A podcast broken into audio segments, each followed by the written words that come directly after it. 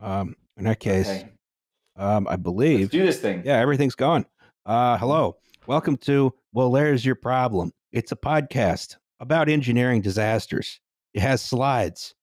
Uh, I'm Justin Roczniak. I'm the person who's talking right now. My pronouns are he and him. All right, go. Uh, I am Alice Caldwell Kelly. I'm the person who's talking now. I was going to do this in German, but then I panicked and realized I could only do about half of it. My pronouns are she, her, and sie, suppose. Yay, Liam. Hey, Liam. Hi, my name is Liam Anderson. Uh, my pronouns are he and him, and we have a guest. We have a guest. Hallo, äh, ich heiße Ben. Äh, meine Pronomen sind er und um, I'm not going to do this in German. Hi, I'm Ben uh, Miller from Bad Gays and uh, podcasting from Berlin. Deshalb Deutsch und my pronouns are he and him. Beautiful. And- Thanks so much for coming on. It's uh, it's a pleasure. Uh, and we've got you. It's very strange to be here um, and to hear voices that uh, usually don't respond to things that I say, responding to things that I say. Yeah, it's, it's sort of the level above parasociality, or it's just social. Um, Just sociality, and then and yeah. there's what's the level after that? Um, hypersociality. like a sort of Um, Vulcan mind meld. you know? Yeah. Yeah, but, well, just being roommates. So like, oh well, yeah. Hey. So Yeah, that's exactly. what Liam and I used yeah, to do. you, yeah, you you were hypersocial. Now you're just back down to like regular social. regular Um, social. Yeah, Yeah, but so we do share. we've- We do share some organs, not the gross Mm. ones. yeah. There's like a big tube. Yeah, That just runs running the under the light streets. Philadelphia. Yeah. Yeah. Yeah. Gross. Well, we got we got Ben on to talk about this beautiful, beautiful airport. This Yeah. is Berlin Brandenburg Airport, Willy Brandt. Um, as as you see here in sort of the beautiful colors of gray, sky, and dead grass. Whoa. I I thought it was I thought it was Montreal Mirabel. yeah, I thought this was North Jersey. I thought No, I thought not- this was Everglades Jetport.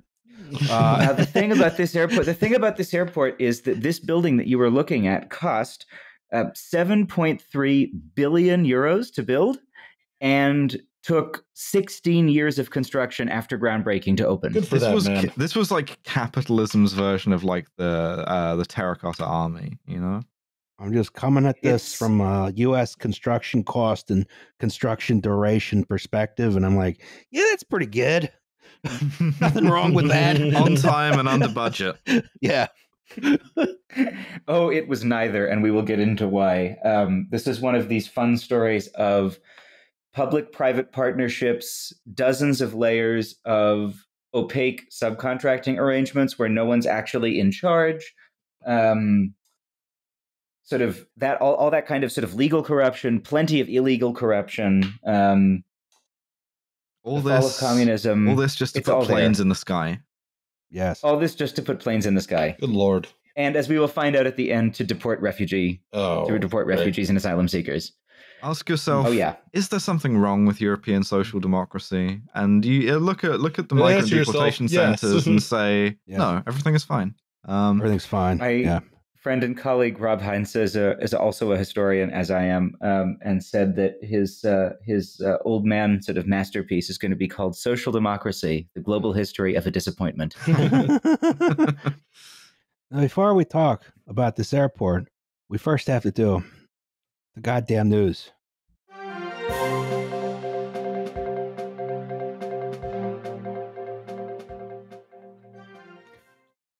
Uh, Norfolk Southern has assisted. idiots. Yeah. Norfolk Southern Railroad has assisted Has in a strategic Ohio. uh, assisted in a strategic strike on East Palestine.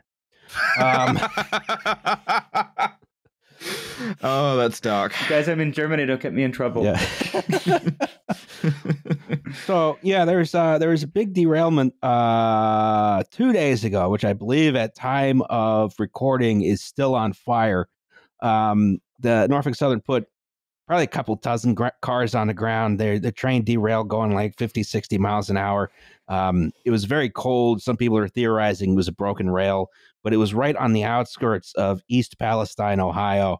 Um, and a bunch of hazmat cars derailed. And, you know, when you're going that speed and you derail, I, I don't, it doesn't matter how strong the cars are, bad stuff's going to happen.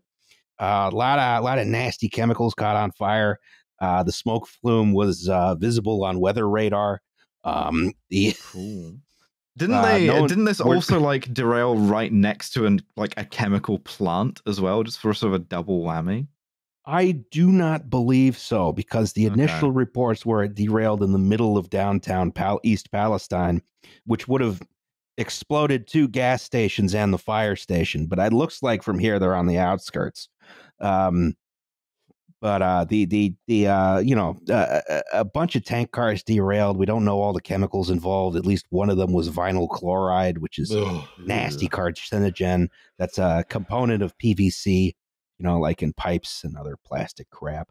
Um, so yeah, this is uh, quite an ugly derailment. You know, of course, this comes on the heels of uh, Joe Biden giving the railroads everything they wanted um, because they are responsible stewards of our national rail network.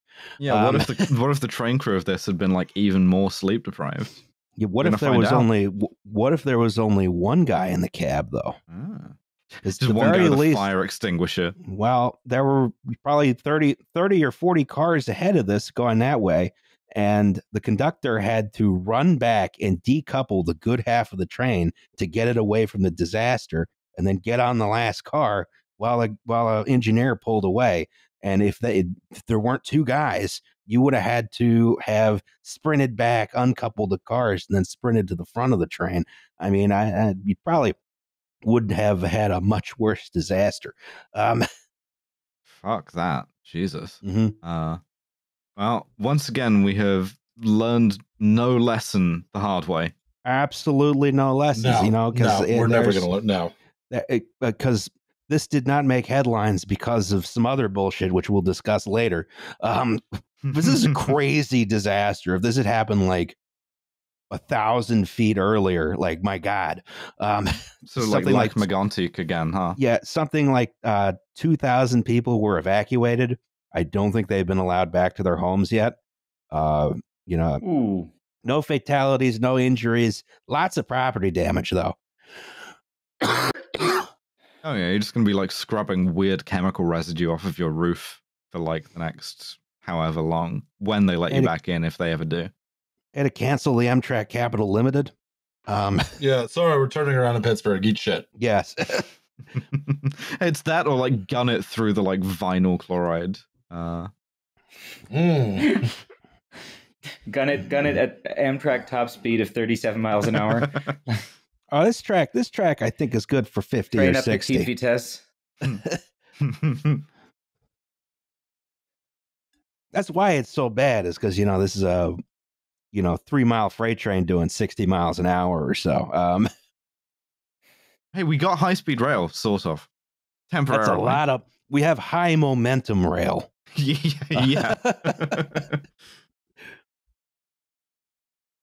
but of course, this this was immediately wiped off every front page by the real shit, the, The really real shit, substantial yeah. story, The, real real shit. substantial story. I, I'm sorry to tell you this, boys, but Yes. America is under fucking attack. We're under attack. Oh. we must not allow a balloon gap. Chair, chairman Chairman Xi has, you know, uh, committed an act of serious aggression um, by loosing an enormous balloon in which a Balloon. six-year-old boy has become trapped. I may, I may be confused. I may have run two things together in my head. Um, well, maybe. Don't worry about So- that. so this this was uh, a, a Chinese surveillance balloon by all serious accounts. You, like the official denial is that it, it was a weather balloon. It's not a weather balloon. You don't make weather balloons that big, and you don't fucking float them over the Pacific for no reason. And they don't have a bunch of like DSLRs on strings hanging down on you know underneath them. Um, I think so- it was a weather balloon. I'm going with the weather balloon theory. Honestly, I think this, someone you. made a boo boo, and it, and it, and every gun in America had to be pointed at this No. so d- Well, someone F-22 finally got an air-to-air kill. It did first air-to-air kill in like what 16 years, something like. Uh, and it was a balloon, um, which is very funny. Someone's gonna have to paint a balloon on an F-22 at Langley Air Force Base. Um, it- what was really funny to me was Time Magazine called up a meteorologist to be like, "Is this a weather balloon?" Had to be like, "You've seen the shit that like meteorologists are left to deal with. They have the budget for like 70 foot diameter, like length of three school buses things. I, I have like a helium balloon with like a, a phone strapped to it, essentially. Um, uh, but so th- they think that maybe this was trying to like take photos of the nuclear silos in Montana or something like that, and like, um, As if they're not taking pictures of that with the fucking That's satellites said. and Yeah, with that, the that, stealth that's the thing. And yeah, as if the U.S. is not lit- like the U.S. Air Force is photographing every square inch of the entire world right now in like absolute detail. They're looking through my Oh, yeah. window and watching me sitting here next to this monstera and make this podcast. and because I am hipster trash, and like, yeah, oh yeah, I also like that. I like that uh, the York County Sheriff's Department in South Carolina had to tell citizens not to try to shoot the balloon with their own guns. like, You're not going to get a 60,000 foot range off of your rifle. You're just going to hit someone on the ground. Please don't shoot it. Um, another great moment for America was when someone apparently called into CNN to describe watching it be shot down and said, it looked like a balloon popping. crazy. Wow. There's a reason that's for that that. citizen journalism. I yeah, so I mean, th- I- there are, there are good reasons why you would want to use a balloon for for surveillance. They're actually pretty hard to detect, and you can get a much higher resolution over a much longer time than you can with a satellite, which just fucking blazes past. Whereas this thing you just hang out reading all the license plates in the parking lot or whatever. Uh, unfortunately, it, it has fucked up, and you know now this has been a national embarrassment for China kind of a national embarrassment for the US as well. Uh, everyone has come out of it looking dumber. And I, the other the other interesting thing to draw out here is the reason why you would want to use balloons for this shit, uh, aside from the fact that it's like slightly more convenient, is that sort of both the US and China have been looking very strongly into anti-satellite weapons of both a directed energy and a missile basis. Um, and if, if you lose all of your uh, spy satellites, you're going to have to do something. And so this is the something. This is the sort of the stopgap backup thing, uh, also for like over the horizon communications relays and stuff. So I everybody's everybody's into balloons now. It's a thing. We're we're doing balloons. I just They're believe this could have this could have been a joyous event that could have united Americans if it had only gone on for another week and a half or so. You know, the balloon just like does a tour of the Yeah. lower 48, you know, and people see it in major cities and they say, look, there's the balloon. wow And like every military official and every gun in America is pointed at it for like, you know, 10 days and Mhm. everyone's you know it's like are you and who is who becomes friend who becomes foe of the balloon you know I, I i feel like this was a major missed opportunity uh, it also would have been funnier if trump was president when this was happening That's true. That is true. Trump has already accused Biden of being like weak on the balloon, which is weak on the balloon issue yeah, The- I I truly believe the balloon could have healed America. Um, but Well, Yeah, in- if in- we can't- had all shot at it, it would have. yeah. You Uh, can't trust Joe Biden's they them army to protect us from. I, i'm i'm I, i'm gonna say this and i'm stealing this joke off of twitter i forget who from i apologize but you can't say joe biden hasn't done anything on the, the inflation issue at this Yeah. point God damn it. yeah. So the, the the woke they them Air Force shot it down with uh, with a sidewinder missile, which is, I mean, very funny in terms of the relative costs involved. How- but what, also what is pro- the cost of the balloon? That's what I want to know. I, yeah, I, I I, need to don't know think more China's about the answering you on that one, but like, yeah. I'm yeah, gonna call up my good friend Xi Jinping Oh yeah. and ask him how much do you pay for that balloon? how much. Um, can I get my own balloon? You got a balloon guy? there's clearly a balloon guy. Someone had this balloon idea, and they're like, "Yeah, no, this is this is going to be the move. Is this balloon?" Um, as far as I know, the U.S. like it, balloon caucus is like a couple of like paper writers at you know the Air Force Academy and like the War College and shit like that. But who's to say? I mean, if it was if Trump was president, he probably would have shot it down over a populated area, and it would have killed someone because that's what they wanted to do. yes. Yeah. They're like, why? Like, why? Why aren't they shooting this balloon down? It's like they're gonna shoot. It's not like they can't take it away. Hilariously drapes itself Like- over Yeah. like the two antennas on the Sears Tower. it's like With the, like- perfectly balanced. with the like Yeah. school bus sized thing hanging off the bottom of it. It's like 9-11ing the Sears Tower. well, apparently Biden Biden ordered them to shoot it down on like the Wednesday, and it was the the DoD who were like, "Mm, "We're probably going to wait until it's over the ocean if that's all right with you." So, so you know, Yeah, really, last- it really is the last woke time they tried to last time they tried to shoot down like this, they blew up a town. So you know that's probably probably want to avoid that. I think that was like back in the fifties or sixties or something. Some kind of I mean, I- the- training the, the drone went Pentagon blew up like a small town every like every couple of weeks in the fifties. Uh, fun fun pictures of people going out into the desert to To watch look the at the atom atom bomb bomb test. test. Yeah, yeah, yeah, yeah, yeah. Miss atomic bomb. Uh, I w- see. Here's the thing: this America, America has declined as a country because there's no Miss Balloon. You know, Mhm. Oh yes. I want to audition right now We for, a for Miss re- Chinese Surveillance re- Balloon. re- reorient our culture around figure for balloons. Yes, we Yeah. must we must submit to the balloons. We're we're canceling the B twenty one It should be- project you know in that- favor of balloons. Balloons. You know how they they do the for Miss Universe every year they do the national costume pageant? yes. Yeah, so China next year should be a A giant, giant balloon, balloon, that'd be fun. Giant balloon. with like solar panels hanging off. Miss like America a is big a sort of- sidewinder. Yeah, that'll that'll cause chaos. Yeah, she makes the cool growling noise too. Uh, but yeah, so I, uh, my my sort of main takeaway from this is the new Cold War somehow dumber than the old Cold War, and that's saying something if you looked into the old one at all. Um, Well, that's actually a nice transition because we're heading we're heading for the old Cold War now. We are heading Seems for like the old Cold War. Even all of the episodes previous of the to that. Cold War now. yes, It's all Reagan's Yeah. fault. Mm, Reagan did Yeah. it. Really, genuinely is. Anyway, Uh, that was the goddamn news.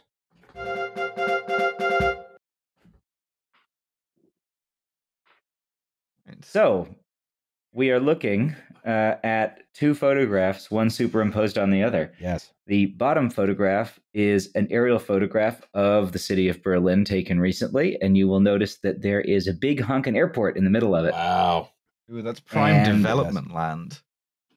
Oh, Alice, we will get there. and uh, the set in photograph is a photograph of a check in hall uh, of an airport. And you may be looking at that architecture and thinking, Looks very "Hmm, fascist. Very fascist. Yes. Yes. Well, oh wow, I'm so- shocked. Shocked, I say. So, um, It's- It's almost as if it synthesizes a kind of romantic, past-looking nationalism with a forward-looking revolutionary fervor and an attempt to create a kind of like temple of futurism along ancient Roman lines. German identity. Who who would have done that? Uh, the the airport terminal that kills you instantly. next slide, please. So, uh, in 1923, the first airport in Berlin opens, and this is built at a moment when the whole city of Berlin is being built. Basically, Berlin is built way after all of your other European capitals.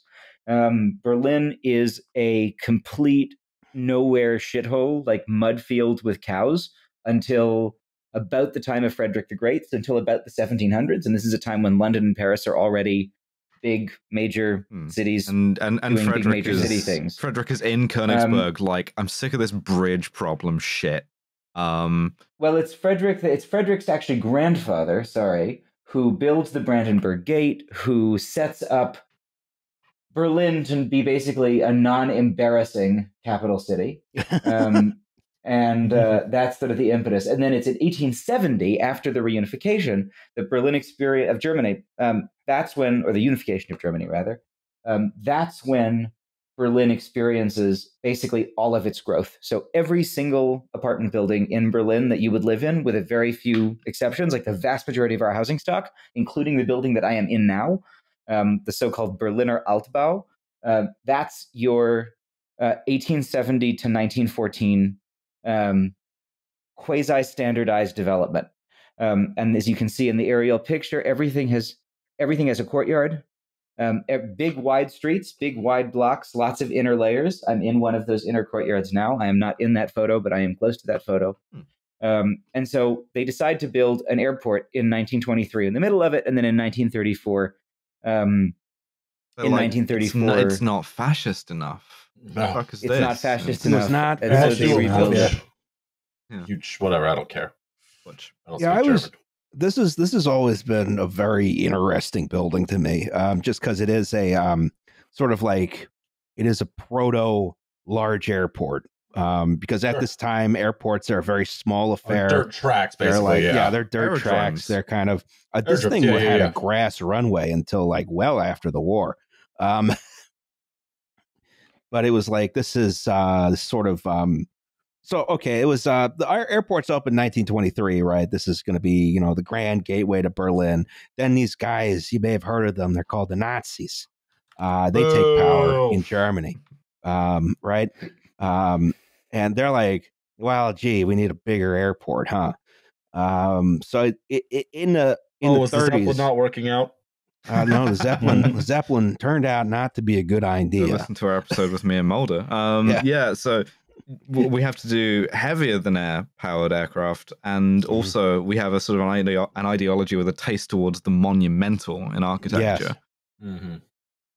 Yeah, so they, they they have this this airport which is very close into densely populated air uh, uh, neighborhoods, and they're like, well, you know, we'll just do this sort of big monumental thing.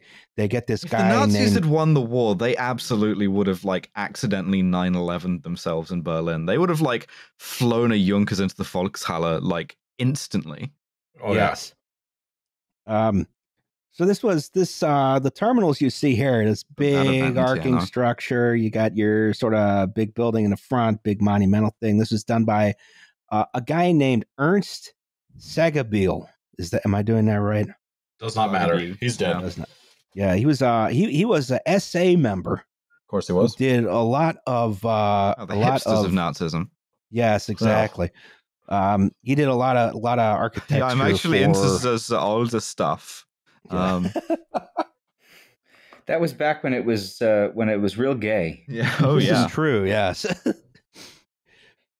so he, he does he does this uh this big stupid airport terminal. This is I think the biggest in the world when it opened. His style was sort of referred to as Luftwaffe modern, right? Uh, this very very stripped down classicism. Um, this sort of becomes a weird prototype for a lot of future airport terminals, though. All Um, airports are Nazi. Gotcha. Yes, it's Yeah. true. Yes. Um, The airport is an inherently fascist space. yes, yes. I- I would agree with yeah, that, yeah, actually. absolutely. I'm not, I'm not being ironic. I'm setting you up for that. Uh, it's it's the place where I get to get my gender examined by like a bored security worker touching my dick. Of course, it's a fascist space. what I think is just weird about it is how it's like integrated into like an urban neighborhood. Like you got these office buildings out on the side. It's this whole considered Yeah, they space were- the here. Berlin police there were- headquarters opposite. There's an Mhm. interesting The museum which I mean to go to. the neighborhood that I live in um, and the neighborhood on the other side were, and this airport didn't close until 2006, um, were both basically unlivable. yeah, that would sense. despite being and and the, also the airport on the other side, the, the neighborhood on the other side of the of it from me, I live in um, I live in a neighborhood called Schöneberg, uh, which means the pretty hill. Uh, Is it? despite this being Berlin and there are no hills. Um, but what Schöneberg is is real gay. But anyway, on the other side is this neighborhood called Neukölln, and Neukölln became a place where they put all of the immigrants because we're going to put all of the immigrants, the so-called guest workers of West Germany in the 70s, um, because Germans were too racist to realize that people from Turkey might want to like stay in the country that they've been living in for so many years. Um, they a lot of those people ended up living there because basically no one wanted to live under the landing path of an airport, understandably. Crazy. Um, and suddenly, the, the closing of this airport was a was a big engine of gentrification um, along the two kind of edges of it, 'Cause they were as you can probably imagine. they were like flying real big aircraft in here too. Like you could land. Oh, they were flying. They were flying. They were flying like 737s into this. They were flying. like- Wow. Well, you you could fly you uh, like I think I this stopped relatively early, but like like in the 80s or 90s or something, you could land a 747 here. Holy shit, dude. what they were mostly landing, the biggest thing they were mostly landing here was A300s and A310s. Um, but we'll get into that later because uh, flying into Berlin post war, like everything else about Berlin post war, was weird. Mhm. That tracks. It says, all right. Um, There's a lot of old fashioned ideas implemented uh, about how you run an airport terminal. So, like, you can sort of see down here, there's some big doors along this sort of cantilevered roof. The idea is you pull the airplane under the roof, and then everyone can deplane uh, out of the Just weather. Scooches under.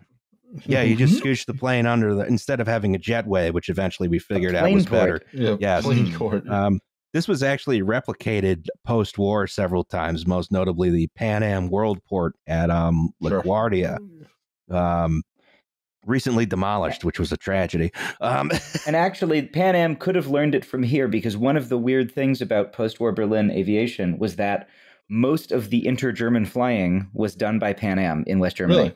Really? hmm. Yeah, we'll talk about it later. It was weird.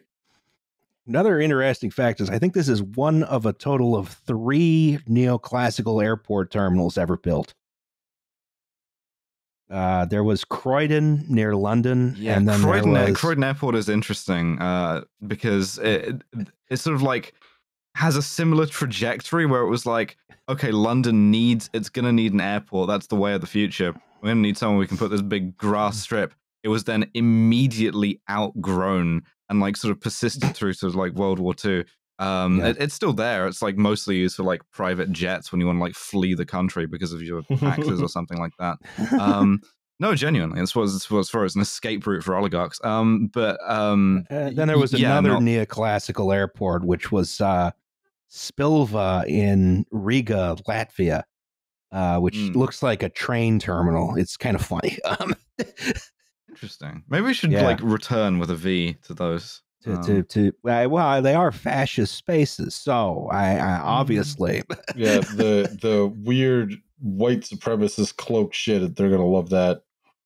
The, the white paradise of the future, fucking Latvia. yeah. so this is uh, I just want to talk about this for a bit. This is a very problematic fave of mine. Um, Uh, and then th- this was, of course, also used for the Berlin airlift.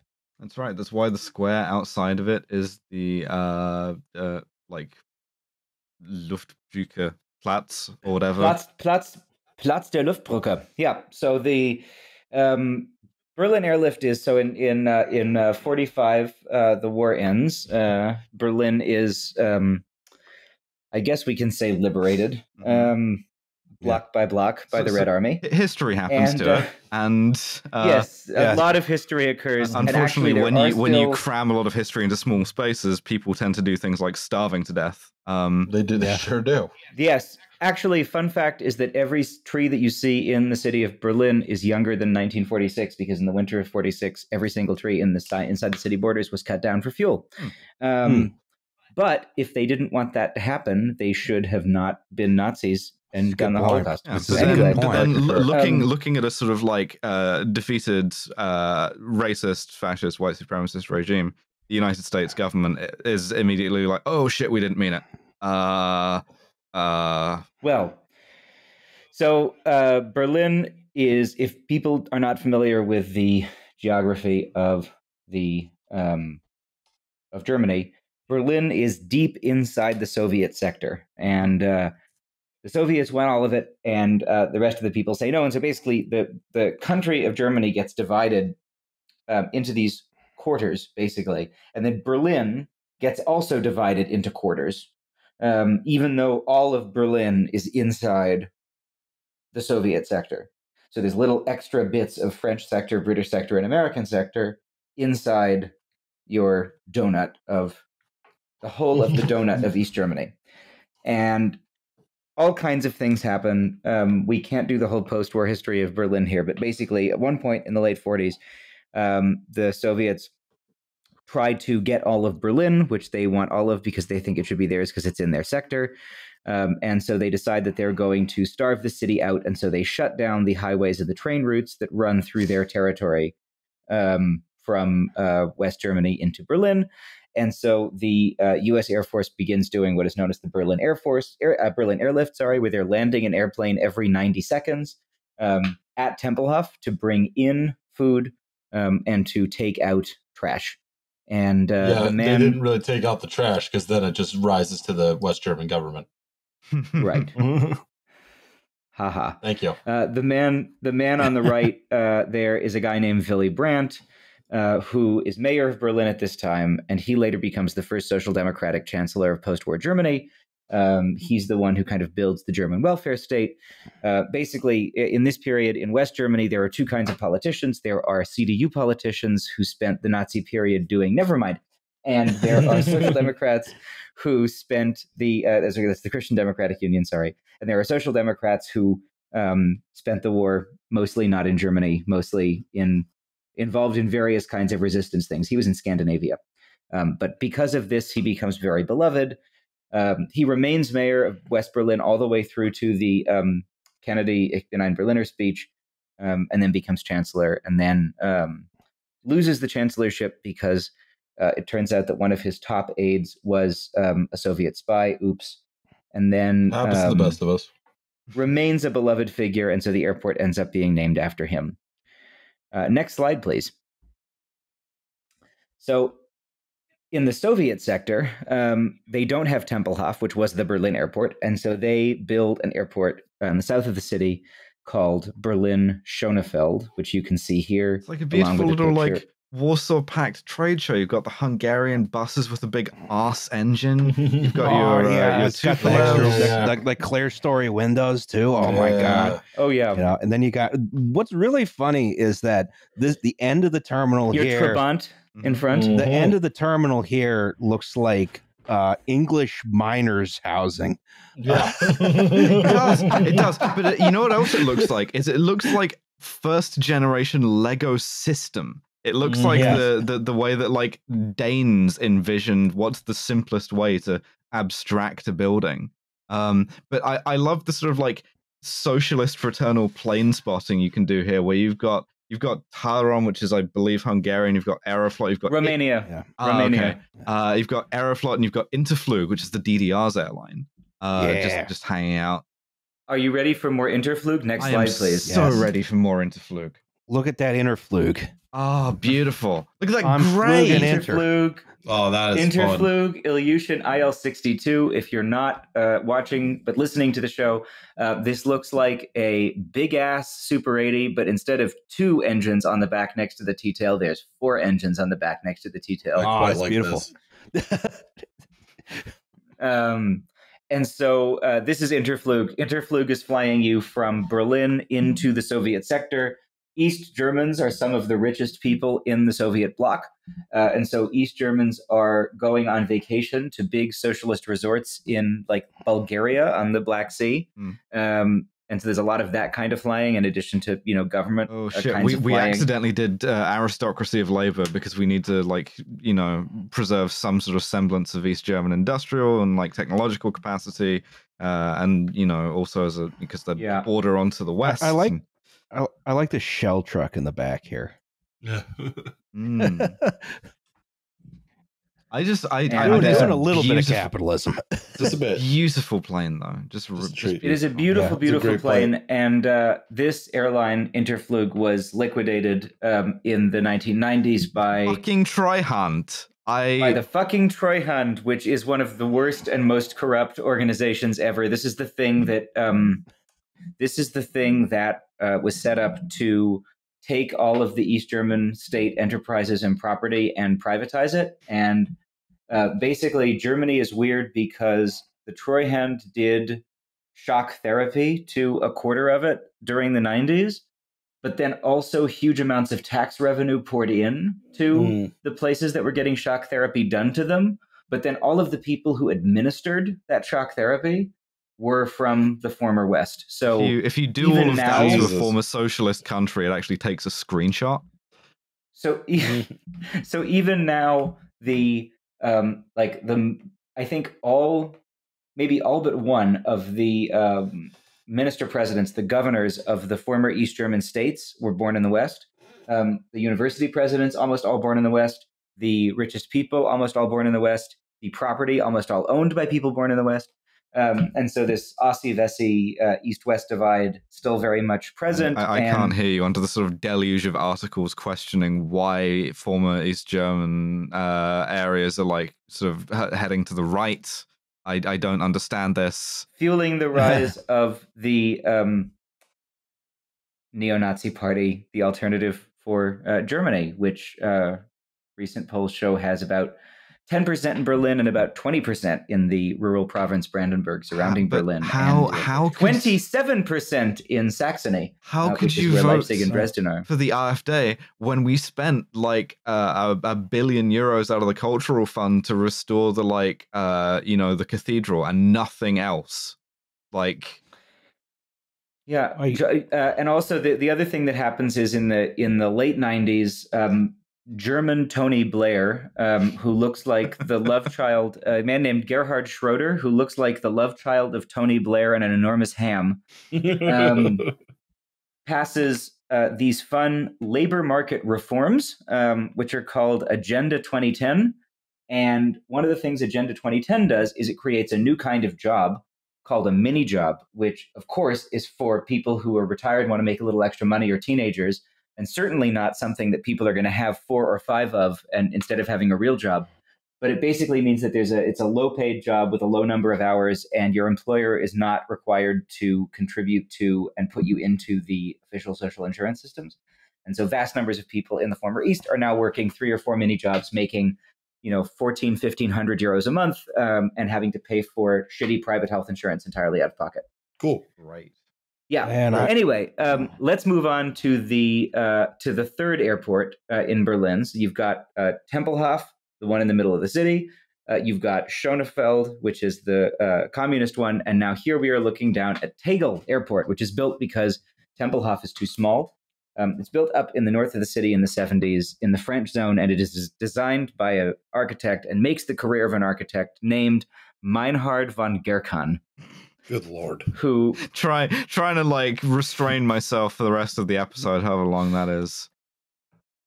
Mine It's like I, I really like Meinhard von on Gerkan. She she mine hard Let's- on my Gurkhan till I tegel. I Let's do she hexagons. she, she Gurkhan mine hearts. Um, Stop it. Yeah, let me, no. talk, talk to me about the hexagon. I, I want. love I wish though. to It's know the hexagon. Originally, there were supposed to be three hexagons. Uh, if we, can we go one more slide, please? oh yeah, Look at the interior. more hexagons. Ah, yes. like what's- design like a design is happening. This is a beautiful airport that everyone loves when it opens. Um, and it has, you can see the big ass Pan Am uh, A310 there because Pan Am had to do all the inter German flying. Um, on the left, you can see some extremely beautiful hexagonal 1970s seating. Yes. Um, this is an airport that everyone adores, uh, but it has a very funny design. If you remember, can we actually go back a slide now? Yes. So, do you see how there's two loops inside the hexagon where all the planes are parked? There's another road. Yeah, I see. There's yes. no, instead of having a main check in hall where Right. you do all of your checking in and then you go through your one security point and then there's all the gates. At this airport, the way that it works is you stand in line, you check in, you then walk directly from checking in to go through the security checkpoint, and then you sit in a post security gate area, which is just your gate. Ooh. So Hmm. everything is gate based to your gate. Hmm. Next slide again. Now, now, And was this what's- built what's- before there was such difficult air, airport security?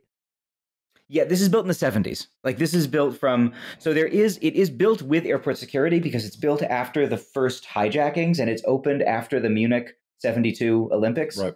situation. Um So this was an intentional design then.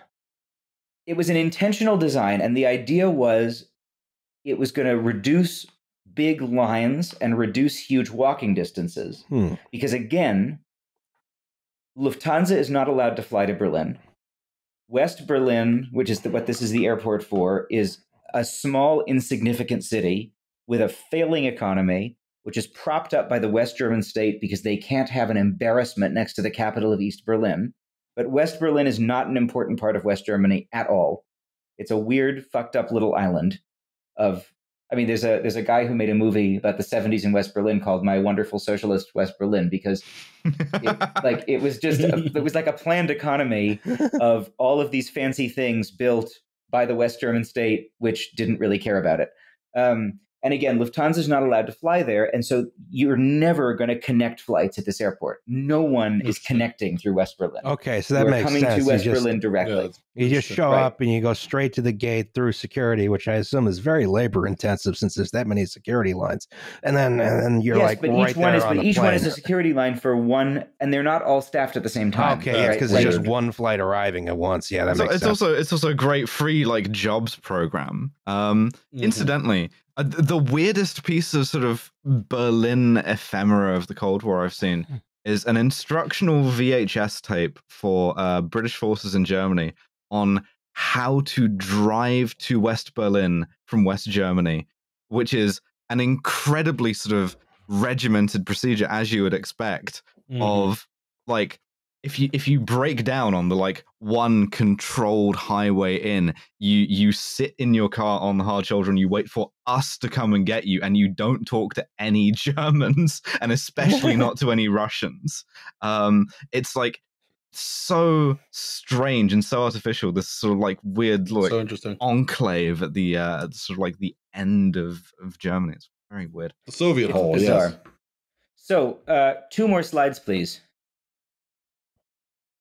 So, uh, in two th- in nineteen uh, in nineteen eighty nine, um, you may have heard about this. The uh, Soviet bloc collapses. 1989 uh, history switched to the bad timeline and yes. So, um, various things happen throughout the 1990s. Um, in 2006, uh, this always planned that this is going to happen. Tempelhof closes, and it, they really reduce the number of flights going to Tempelhof severely, more and more, as people in the city are like, "Fuck this! We don't want this airport to be here." It ends up becoming a giant park. this is I ridiculous. hate flying here. Um, and then uh, some of the worst people in the world try to build on it. Oh, and then there property was a ballot right, initiative.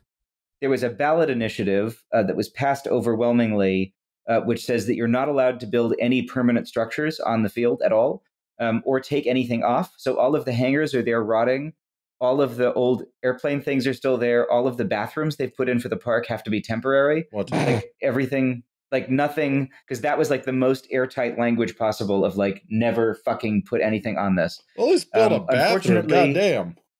the worst people in the world still want to develop it and they suck and it's perfect um, in the old buildings which are exempted from this um, there a lot of things happen um, during the 2016 refugee crisis um, they were using this for uh, refugee housing the eventual plan is to make this a big art center um, just here's a fun little berlin politics anecdote a couple years ago they uh, rented out all of the hangars um, for basically no money to a sketchy real estate dude who had this thing called the Foundation for Art and Culture, uh, which immediately opened an art exhibit called Diversity United.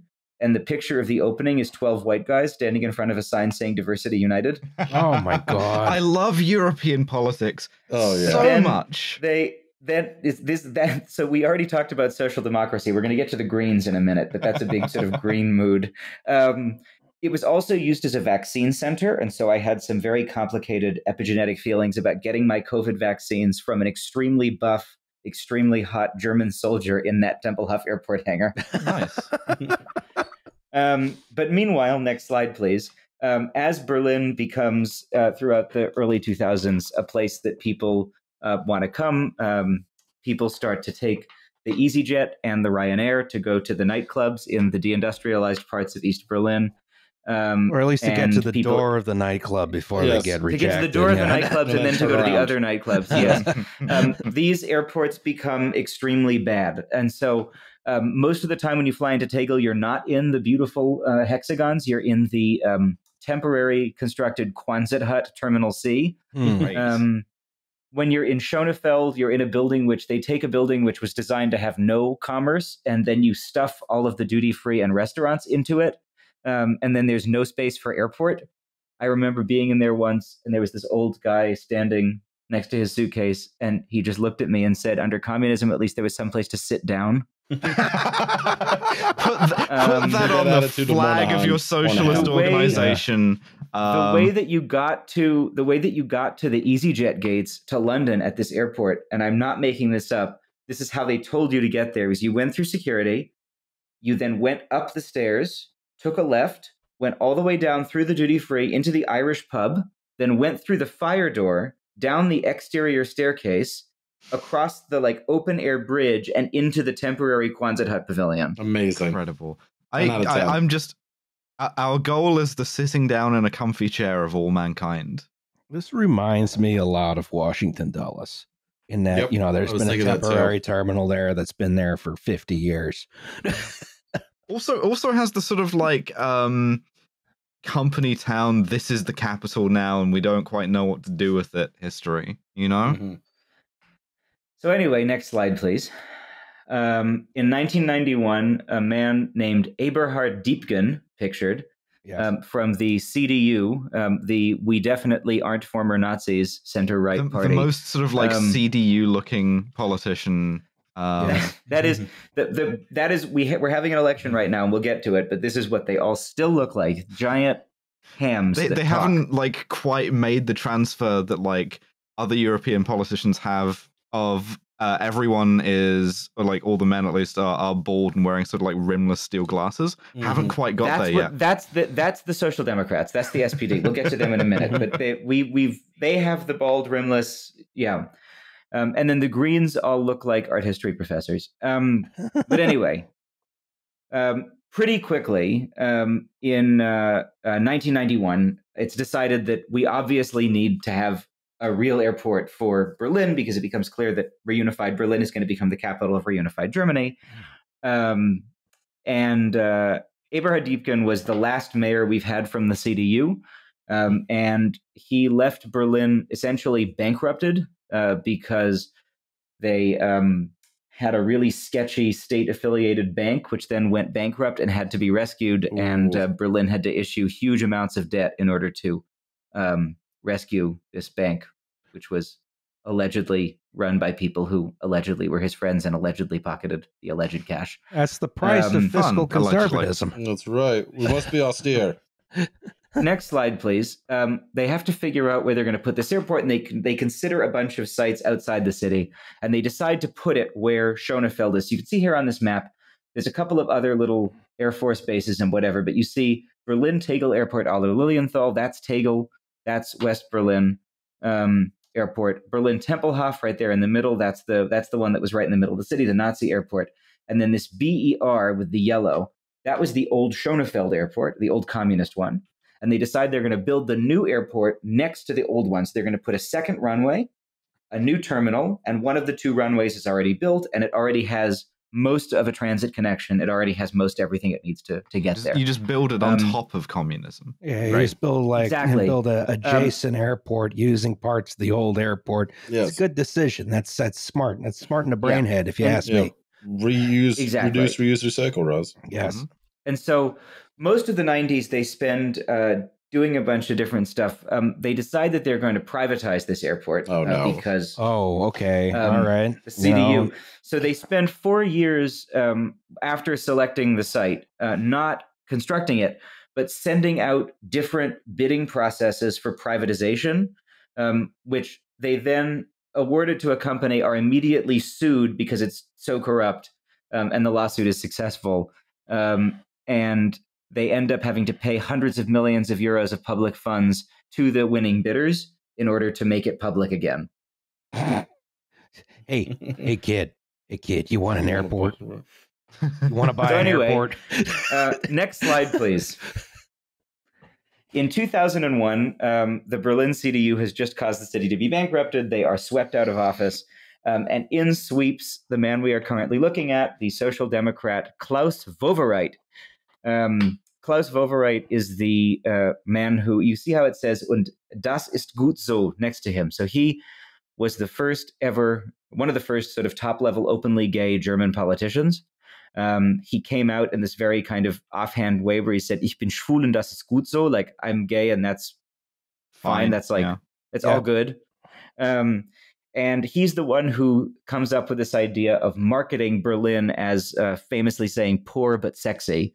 Um, and creating this kind of vision of the kind of Richard Florida nightmare creative city, et cetera. I mean, whatever. I moved here from New York City, so I am part of the problem. Um, but But it's Klaus mo- modern Wowereit- Berlin. It's it's his idea. He is the one who is like, yeah, we- co- sort of concrete, industrial music, things of this nature. I mean, he's the one who sees that happening and says, we can use this to make future shitty startups want to move here. yes. Um, the uh, he solves Eberhard Diepgen's financial crisis. He has a great idea. Um, he's going to sell off tens of thousands of formerly social flats to giant mega landlords, um, which is definitely not going to be a problem later because Berlin is going to be cheap forever. Um, just so you have an idea of what Yeah. the property market in Berlin was like at this time, Haunted. people I know who moved to Berlin in the early 2000s, you would move here and you would get the newspaper and there would be like hundreds of apartment ads and you would go to one and you would say this this seven room apartment with 15 foot ceilings and crown moldings only has three balconies and I want four and you'd reject it and take another one.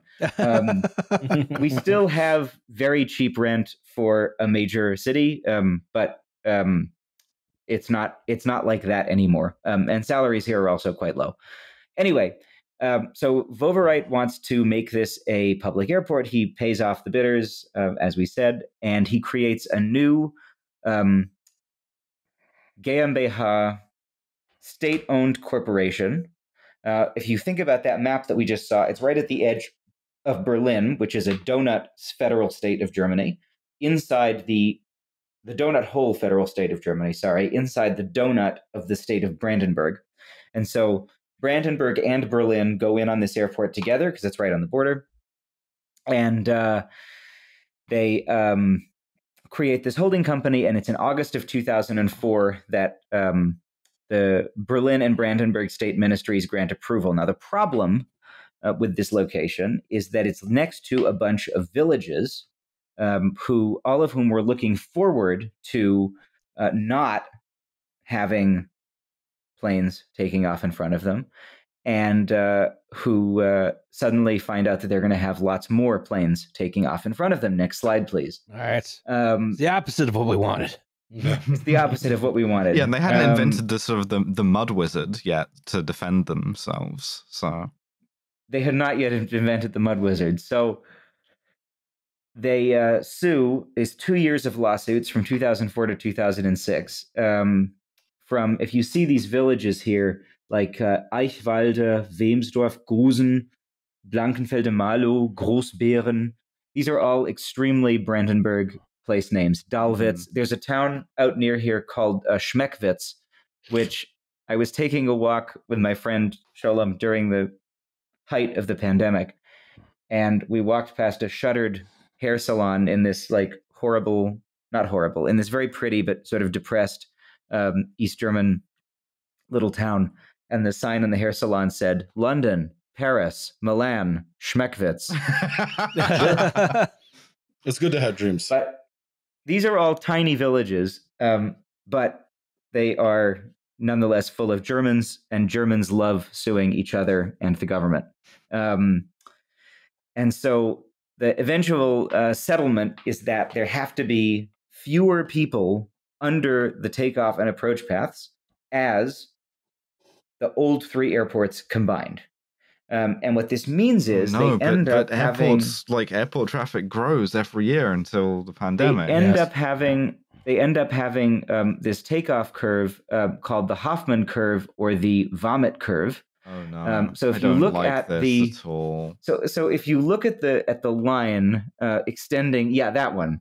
So in order in order for so when the when the wind is blowing such that you have to take off towards the east, um, in order to if you're going to fly east, you just keep flying east.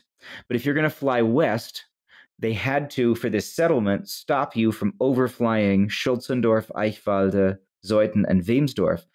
And so what you do is you come up off the end of the runway and essentially immediately go into a 135 degree sweeping turn where the bottom of the wing is I'm going to go ahead and say too close to the ground. Um, and it has to be an extremely tight turn so that you avoid Mittenwalde and Zossen down there at the bottom. Um, and the pilots' unions do not like this, and uh, it's not great. But they keep they keep uh, going. I I would have extreme anxiety about. yeah, this I wouldn't like that at all. No, nothing. I don't. I Take the don't do train. well. Yeah, It's your- yeah, take there's the lots of them. Yeah, there's I, lots. I don't I don't do well with just the sort of combination of uh extremely fast and then pitching up, takeoff, and then turning over after that, doing them Yeah. both at the same time. I hmm. I can barely deal with a regular takeoff. yeah, exactly. I am going to Yeah, be flying. I'm going to be flying this takeoff tomorrow on a Ryanair 737 Oh, no. Max. And so, if this is the last thing I ever do recording this podcast, I want to say, Mom, Dad, I love you. Uh, I Anyway, was just going to say, an I a horrible Thank way you to for die on a. Ryanair flight out of Berlin, and then you're living my nightmare. just, just crashing, crashing in Schulzendorf. Wow, how do you like it now? This is your own fault. so, next slide, please. So, who's going to design this airport? But Meinhard von Mi- Mein- Gerkan. Meinhard von Gerkan. Wow, Wow, that yeah, that that's a Wow. German. Yeah, This is, that- this is, that's- this is an architect, every right That's one of the kinds of German. This is every architect like ab- currently working, more or less. This is Mhm. very well. No, it Although should be a very good worse, turtleneck. It could it could have been Calatrava, I suppose. Oh, Yeah. oh, now that would have been standing. funny. He's standing in front of our um, train station. Next Oh, slide, please, to show you the interior. Oh, the, the Hoppenhof. Yeah, this Um, is the place so where you don't Berlin have to. Hauptbahnhof. You don't have to take off weird here. You don't have to take off weird. No, you stay on the ground, and you're on a train, which is good. And uh, this is mostly a good building, um, built in the middle of Berlin to regularize all the train traffic. And uh, this is finished in, I think, 0607. So this is on its way to being done. Um, and he's he did Tegel, he did this. Who's going to do the new Berlin airport? But beloved Berlin architect Meinhard von Gerkan. Yeah. Next slide, please. Um, and he comes up with a design which I just want to point out the following things before we get to the construction. The design is not crazy, and it is Yeah. not renderite. This Yeah. is not this is not a Zaha Hadid building made out of renderite on a floating island in an artificial lagoon. This Like, this looks is like a- a, a, a realistic building that doesn't look too difficult to build. It is a mid-sized airport on a Yeah. flat field. It does have something of Okay. the carport about it, though. That is It is very, that is very much. It achievable. does. One hopes. It does look like this could be adjacent to like a suburban split level home. Right. Um, I mean, it very much is because that's what that's what these parts of Berlin look like. Um, and this is not. I mean, this is an airport that is going to take.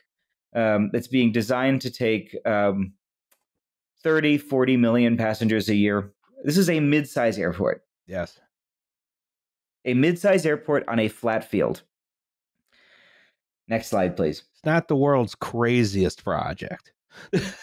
Oh, So we'll get there. In 2006, on the left, ground breaks. And not to spoil it, but if you go to the right, this is the construction delays table from the Wikipedia article. Jesus Christ. One, two, three, four, five, six, seven, eight, nine, ten, Mm, eleven delays. From an initial announcement on the 5th of September 2006 to an opening date of the 31st of October 2020. Coming from a United States transit project uh, background, this doesn't look too bad to me. so anyway, um, Wowereit, uh, that gay mayor of Berlin, whose name is whose nickname is Wowi, um, and a guy named Rainer Schwarz, who's the head of the airport, um, start interfering a lot in the plans because this is going to be Klaus Wowereit's big project that's going to make him the first gay chancellor of Germany. Gay Andrew Cuomo looms at this mayors point. of Berlin are like mayors of New York City in that they are mayors of cities that are great, but that everyone else in the country hates. But they think that because of that, everyone is going to ma- want them to Like run the country. one country. big when project fact- away. When in fact, that's why everyone will never want them to run the country. Excuse me, Um, g- a gay Bill de Blasio, then. Yeah. Yeah. Very Yeah, gay Bill. Gay Bill de Blasio. Actually, gay Bill de Blasio is not a bad, not a bad uh, comparison. Um, but then they decide a few things about this airport. Uh, first, they decide that the airport needs to have quote a Dubai-like luxury mall. No, it doesn't. Fuck Shut me. up. Th- This Uh, was at the height of like d- sort of Dubai envy as well. Um, the And sort of like Meinhard von Gerkan is Oh, yeah. extremely mad about this, by the way, Some- because it means that his big, beautiful open space is going to be full of subdivided duty free. Someone went on mm-hmm. skyscraper page and was like, "Yeah, we need that. Give me that."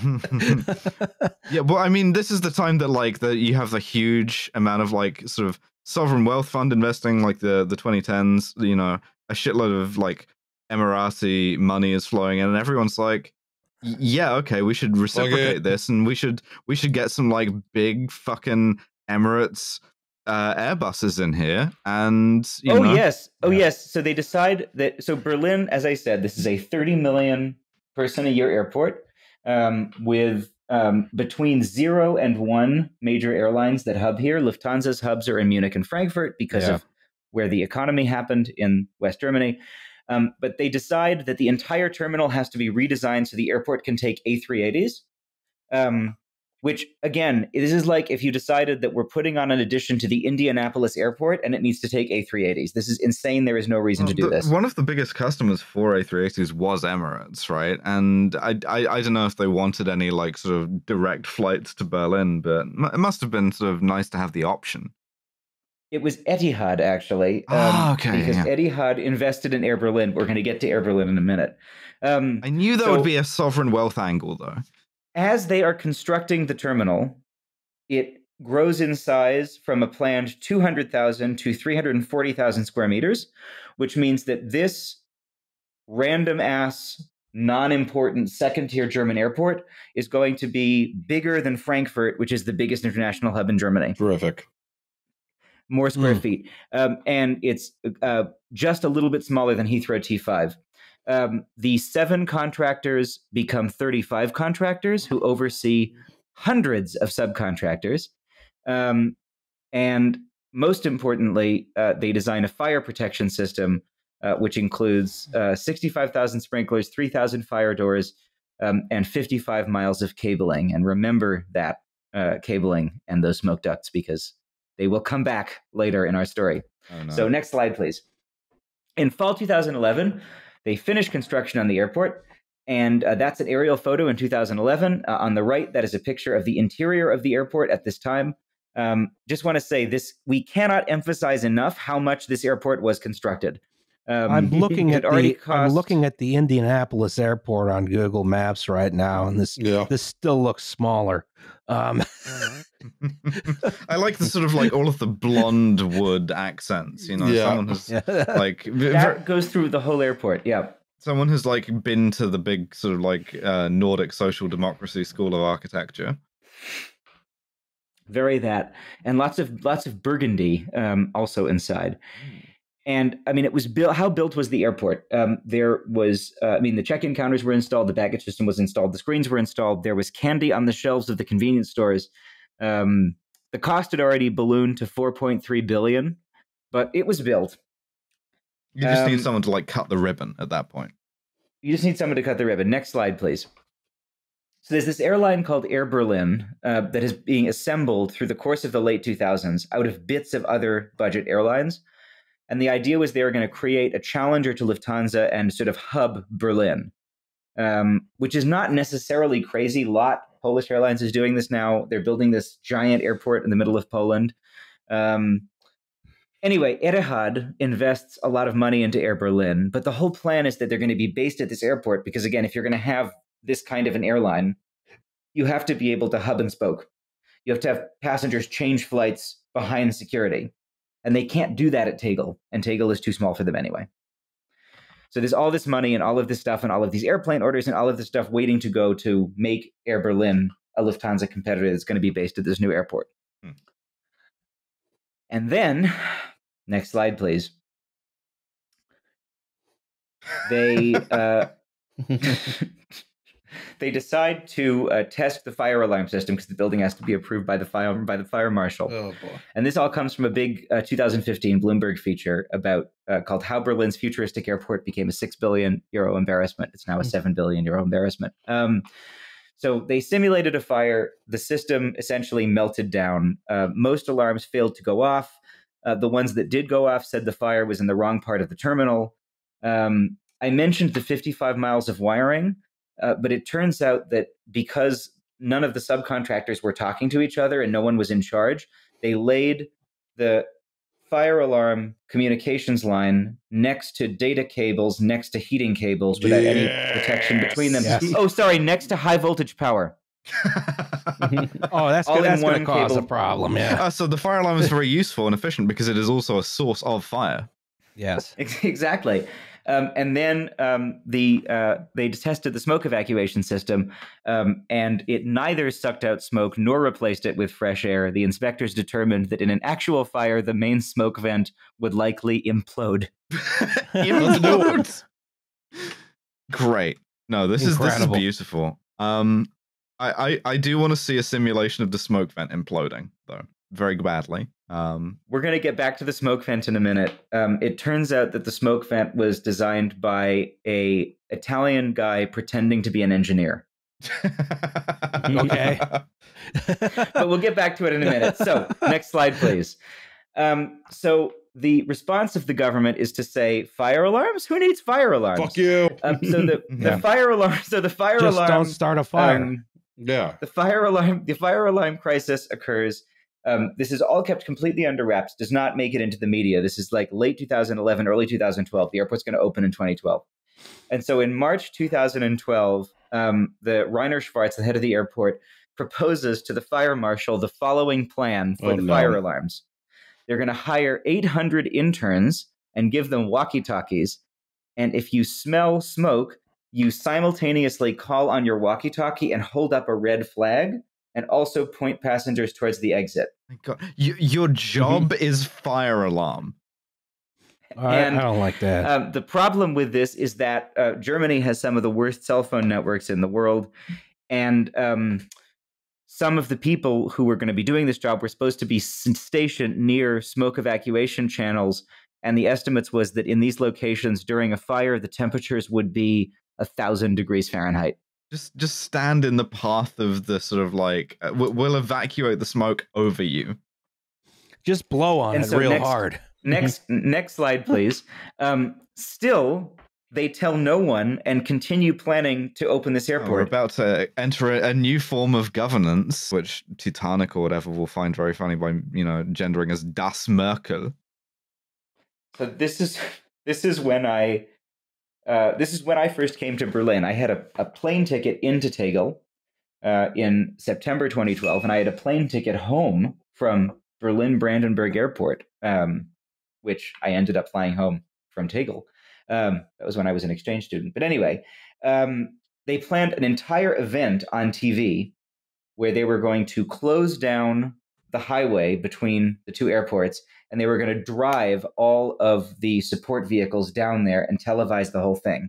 They sold tickets to flight at this flights at this airport. They planned opening this airport. They sold tickets to this airport for human beings, despite knowing that there was no fire system. And then a few weeks before the opening, um, this is again a quote from this Bloomberg article. Uh, the fire marshal uh, of the area was named Loga, and here's the quote: "Professor, let me understand this." Your plan is to have 800 people in orange vests sitting on camping stools holding thermoses filled with coffee and shouting into their cell phones, open the fire door? End quote. I, I- I mean, Yeah, fuck listen, it. if Run it. full, full, full employment, I think maybe we should consider this. If you give We'll those do it people like a, a good a good living wage, uh, you know, hu- human fire and so that alarm. was that was the plan, um, and it uh, didn't work.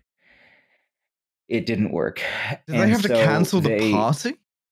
they canceled the party. They canceled everything. They made this very grim announcement that the airport was not going to move. And uh, anyway, next slide, please. We then get to the game of blame. Uh, so Klaus Wowereit uh, resigns in disgrace. The governor of the state of Brandenburg, who is also a social democrat, resigns. he in was he was like disgrace. hoist by his own petard of his like Mm-hmm. vanity project airport. That's beautiful. Yes. Yes. Um, first gay mayor of Berlin um, goes down because of this airport. On the pedestal, Um, these words appear. Uh, maybe just use like a bunch of guys on cell phones. Yes. On the pedestal, these words appear. Maybe just build a normal fucking airport. um, so Rainer Schwarz is fired. Um, he then sues and wins damages for being fired wrongly. It's so fun to like think about places that have like employment protections, and especially places that have employment protections to the extent that you can be like, yeah, no fire alarms. Uh, also, you cannot fire me without compensating me seriously. And so everyone blames Meinhard von Gerkan. Meinhard von Gerkan blames Schwarz and Wowereit. Um, Schwarz is replaced by a man named another German name alert, Hartmut Mehdorn. Oh lord. And so Hartmut Mehdorn um, comes in full of piss and vinegar, and he's going to turn this thing around. His first uh, big thing is he decides he's going to turn the fountain on in front of the terminal to show that it's going to open soon. Oh my god! Um, so they turn the fountain on, but then he says, you know, it'd be a good idea to uh, turn the lights in the terminal off because we're paying for all this electricity and, you know, no one's in here. And um, uh, the light system was run by a faulty computer system that no one knew how to fix because no one had designed it because it was just a bunch of subcontractors. And so they couldn't turn the lights off. you, you would have to like get all of your your fire alarms to go around and like unscrew, you know, twenty thousand light bulbs or whatever. So, next slide, please. Um, after Klaus Wowereit, a man named Michael Müller becomes mayor of Berlin. So we're now, you can see We're in our wireframe, wireframe glasses era. Yes. wireframe glasses era, yes. Uh, Michael Müller is a guy with um, absolutely no personality whatsoever. Um, he is a sort of semi-decent guy, and he Klaus Wowereit was in a coalition with the CDU. Um, Mueller creates what's called a red, red, green coalition. So social democrats, actual leftists, and the Green Party. Um, his big accomplishment as mayor of Berlin is passing a rent cap, uh, where landlords had to, in many cases, actually lower the rent on their apartments. Uh, the CDU then sued through a law firm owned by one of them, so they also made the money off the lawsuit um, and successfully had this declared unconstitutional. I- this is the thing. I, I tend to admire the CDU um, because, like, few other parties outside of Italy have this like panache for corruption. Mm-hmm. You know, it's it, it's it's not just enough to like do the thing, but to do the thing so flagrantly um, that I, I I almost am forced to admire it. So next slide, please.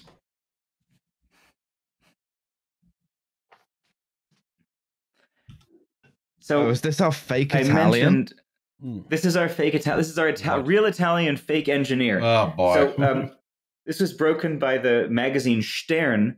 Um, so Alfredo De Mauro, who was the main designer of the smoke uh, exhaust system, um, had business cards that said he was an engineer, but in fact, his highest degree was as a draftsman. Whoops. I'm not quite sure Okay, how yeah. regulated these two things are in Germany, but I, I feel like this is sort Both of of, like them, ex- you know, extremely regulated. So he was asked about this, and so, he said, yeah. he said, "quote."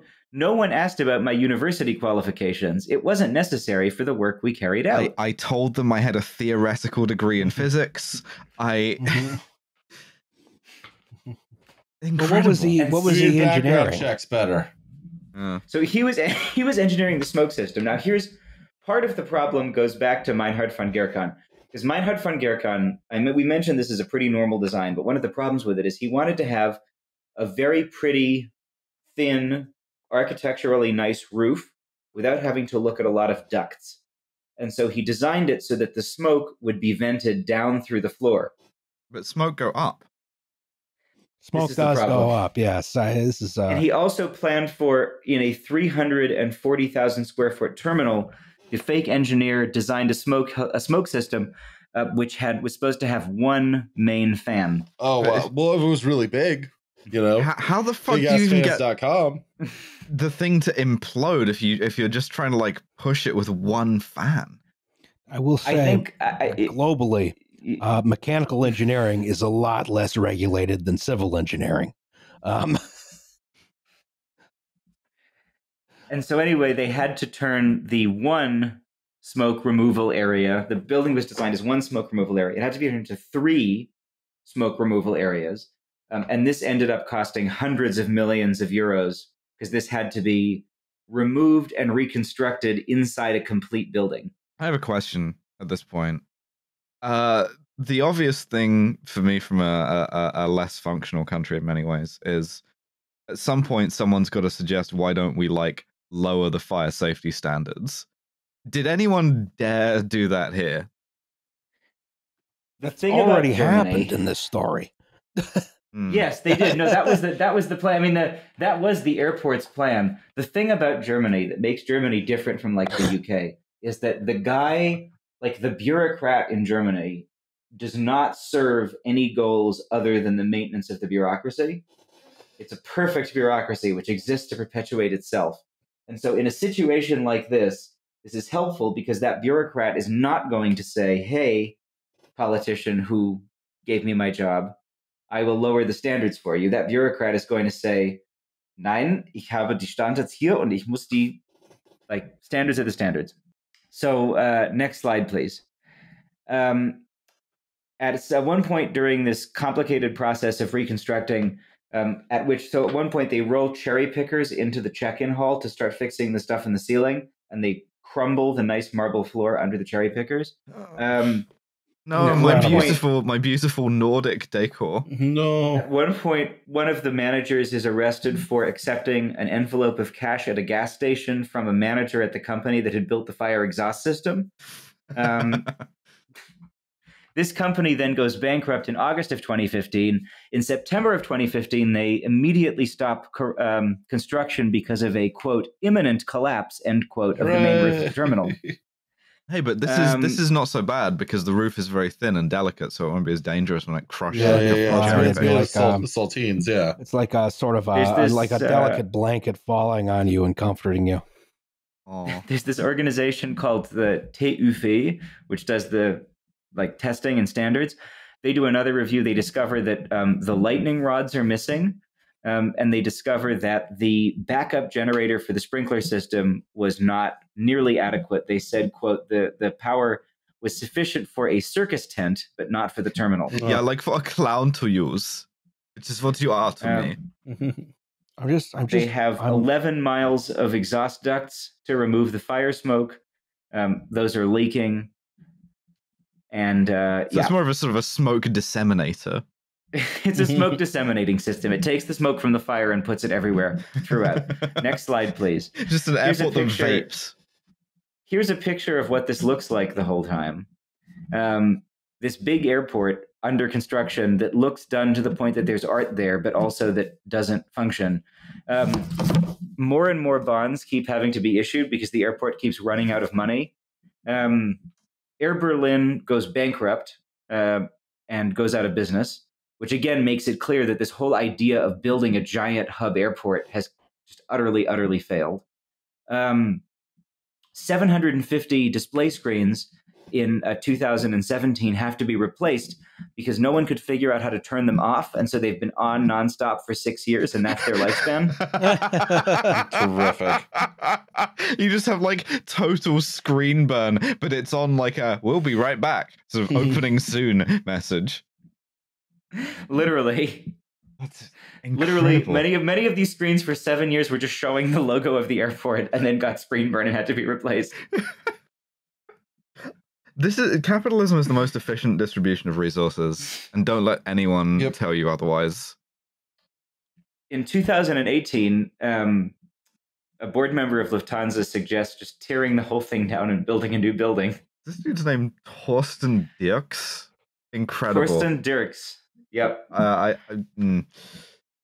And then they do another attempt at certification in 2018, and they discover what uh, TÜV describes as 863 major wiring issues. I'm, I'm just, And I- so, all I can see here is and this building is a box. Yeah. This building, it's a box. It's a large box with some boxes next to it. Like this is, I, I guess you know, in the airport, the electronics are hard, but my God, this is not. This is not like uh the world's hugest feat of engineering. it's a 30 million passenger airport on a flat field in a first world country. So they decide to do the only sensible thing, which is to uh, build more of it. just one more Right. terminal, bro. Yeah. Just one more Just terminal. more- I just one more. swear. Next it's slide, gonna be different this time. Terminal 2 is not designed by Meinhard von Gerkan. Terminal 2 is designed by uh, Legos, I think. All right, yeah, Um, we let's get rid of the windows. Um, that's probably the problem. Yes. So this is the this is the Ryanair this is the Ryanair terminal that they build. Uh, so Um, everyone's like sort of like stuck in there, like they're in the Matrix pods, you know. The the German simply loves in his heart to transit through a temporary airport terminal and will do whatever is necessary to ensure that that happens. So Eventually, everything is Um, temporary, Alice. yeah, I've become quite philosophical about it during Yeah, this time in the the second line. I've watched the whole of Everything Everywhere All at Once since this. Strange people. Yeah. a very strange people. Um, as uh, yeah, the, they uh, they add one more box to the boxes. Um, in 2019, the smoke suction system is finally approved. Um, and they get very excited, but then um, it turns out that when they made that big expansion of the main terminal from 200,000 to 340,000 square meters, uh, they didn't uh, improve the strength rating of the foundation. Good. So Okay, the cool. underground cabling beams and the foundation all need to be replaced. And also, That's a difficult job seven- right there. there were also 700 kilometers of cable laid under the runways, which were not laid in waterproof ducts. Come on, man. you have to you tear know. up, you have to replace the foundation under the building while the building is built, and then you have to fucking tear up the runways and resurface them. Uh, yes. All right, in This is- fairness, wait, the wait, wait, runways hold- hold made on. of asphalt. That one's easy. Th- this is 2019. The original announcement was 2006. Yeah. Yep. Excuse 13 me. years, baby. 13 years. 13 years, baby. And this, I this misspoke. building. These are not asphalt. These are concrete runways. That's going to be very difficult and expensive. Oh. so and so they did that. Um, again, just to reiterate, Berlin is a city. Berlin is a city where the water table is so high that anytime you do any kind of construction project in the city, you have to put big above ground pipes to put the water in the river because Berlin is located on a swamp. And so the idea that you would put anything underground in Berlin without thoroughly waterproofing it, like if if if basements here weren't waterproofed, they would be underwater. Wait, Like- wait, wait. I've just I've just had a horrible thought. It's 2019. If this keeps going into 2020, it's gonna Oh, run straight into. boy. to- Oh, wait, we'll get there. Uh, next slide, please. So, this building was designed, the airport terminal was designed, uh, as you can see here, so that trains would run right into the building. Uh, they built this extension of the uh, main um, mainline trains and the S-Bahn, which to Schönefeld, they ran to this, you had to go through this sort of weird outdoor breezeway to the terminal from the train station, which, as you can imagine, February in Northern Europe, that can be an extremely breezy breezeway. So they decide this terminal should have a train station right underneath, so you just get right off the train and go into the airport. Um, during this whole time, the ventilation system for those tunnels was trains moving through them. And so Deutsche Bahn had to spend 10,000 euros a day running empty trains back and forth so the tunnels did not develop fungus. I mean, it's good that they stopped, you know, the fucking The Last of Us from happening down there. We dodged one pandemic out of this. Mhm. Um, I mean, that's good design if you can get the airport done on time. Uh, Yeah. Big.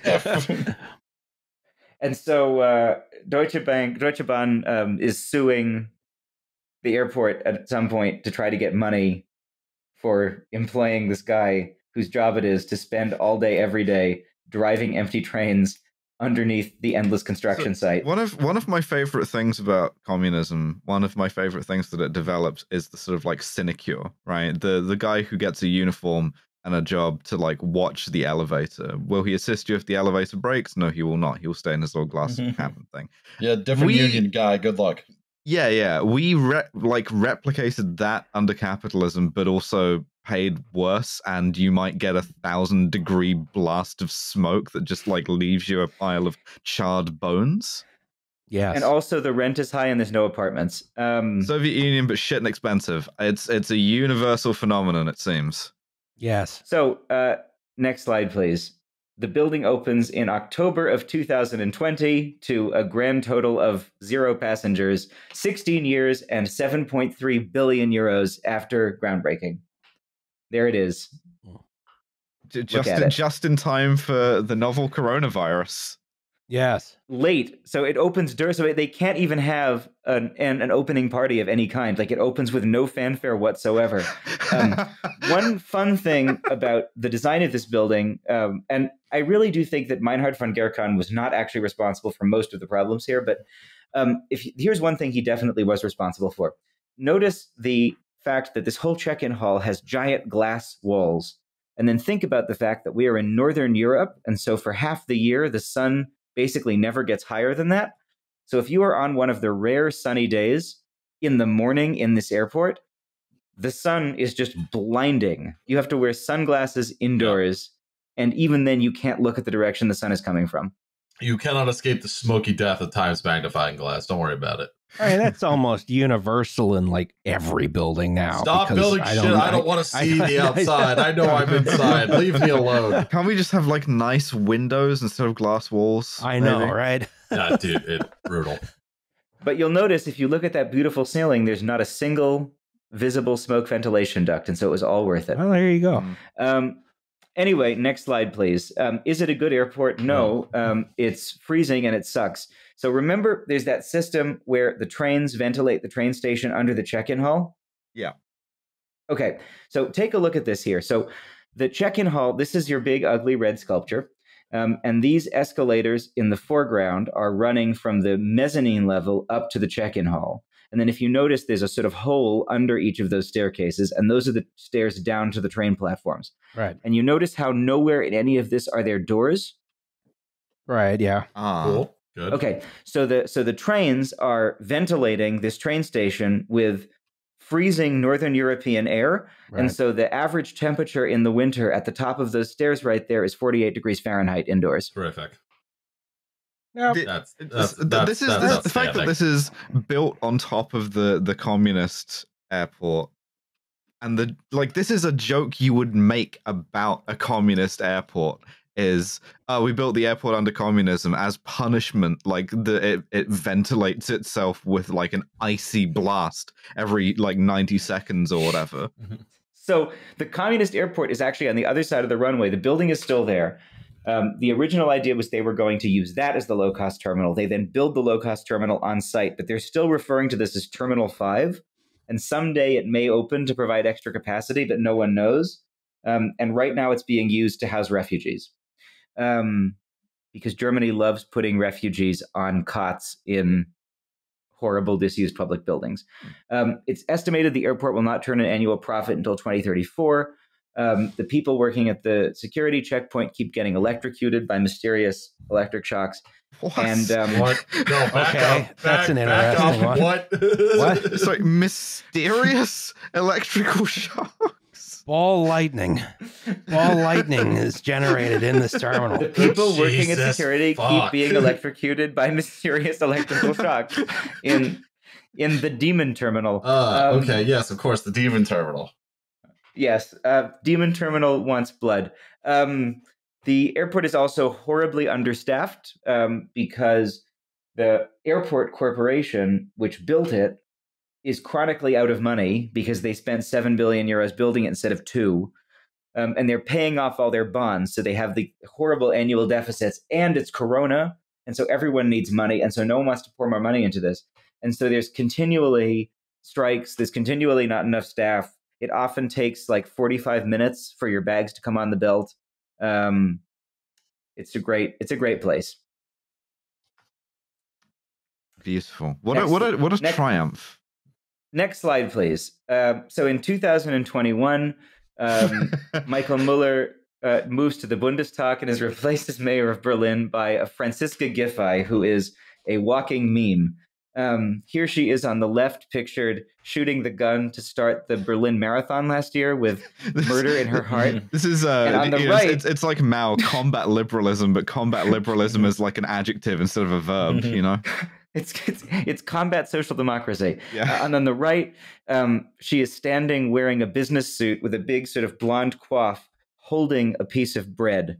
Um, a piece of bread undersells it. This is a A- big fucking entire- loaf Yeah. of black bread. larger than her head. This was when she was giving a speech about integration, because she used to be the mayor of Neukölln. And when she was the mayor of Neukölln, everyone who became a German citizen got this bread given to them as a symbol of welcome. Um, how old would you all estimate that this person is? 24. Oh, this guy has an uneven face. Oh, I was looking at a different picture. Sorry. No, it's fine. you just misgender the mayor of Berlin. It's No, very I was looking at a picture say. of Matt Rhule. I'm watching the Nebraska game on the other TV. Don't worry about that.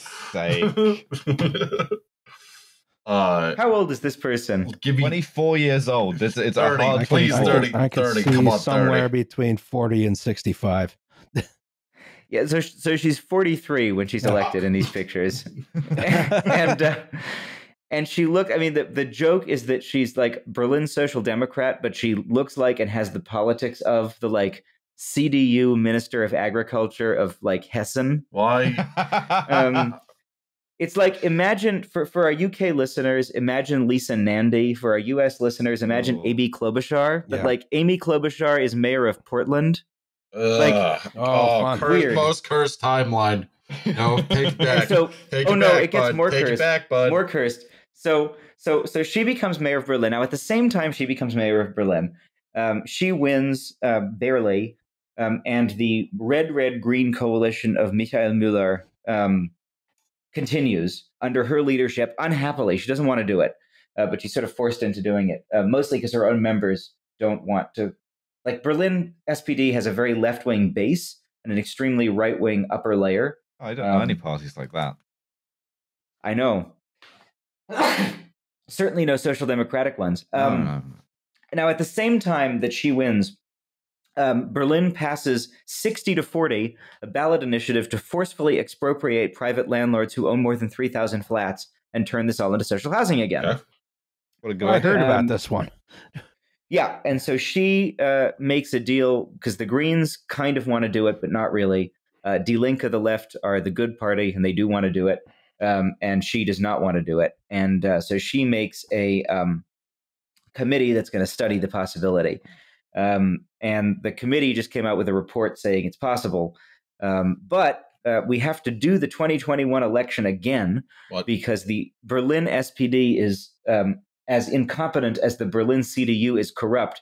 And so they somehow fucked up the 2021 election so badly that we have to redo it. What? Um, and because the SPD fucked up so badly, and because the SPD is led by this ideology-less Bro, what? No, person, back up. How do you fuck up an election so bad you get a do over?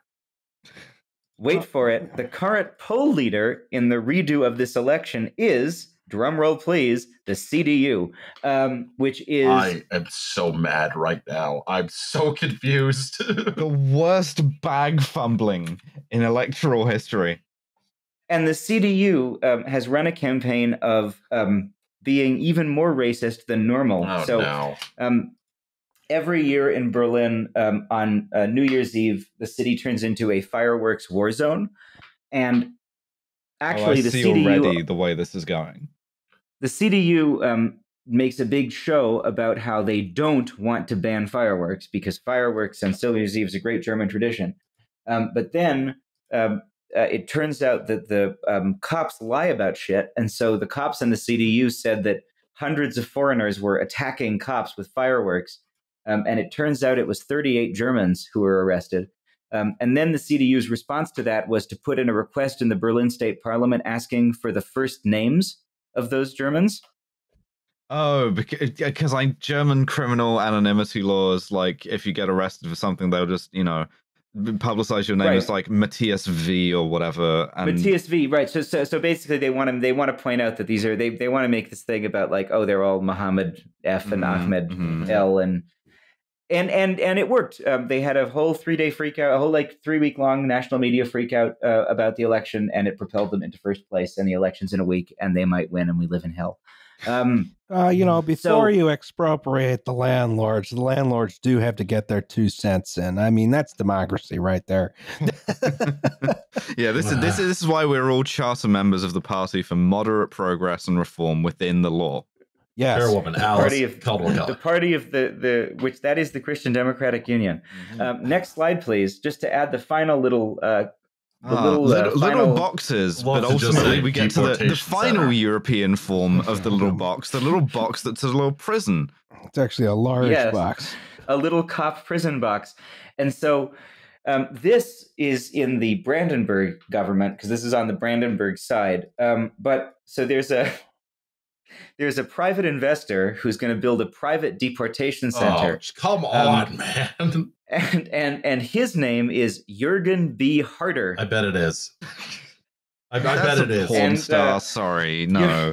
Jürgen Jurgen B. Harder. who is yeah. Jürgen- You want to slurp that German sausage? Yeah. Uh, no, go ahead. So can you just pay to have anyone else be deported or like what? Who is not one of the who is not one of the uh, bartenders at Laboratory, but is instead a corrupt Brandenburg real estate investor, um, sort of 50 is 50. set is set to make millions of euros of profits over the 30 year contract of running the deportation center.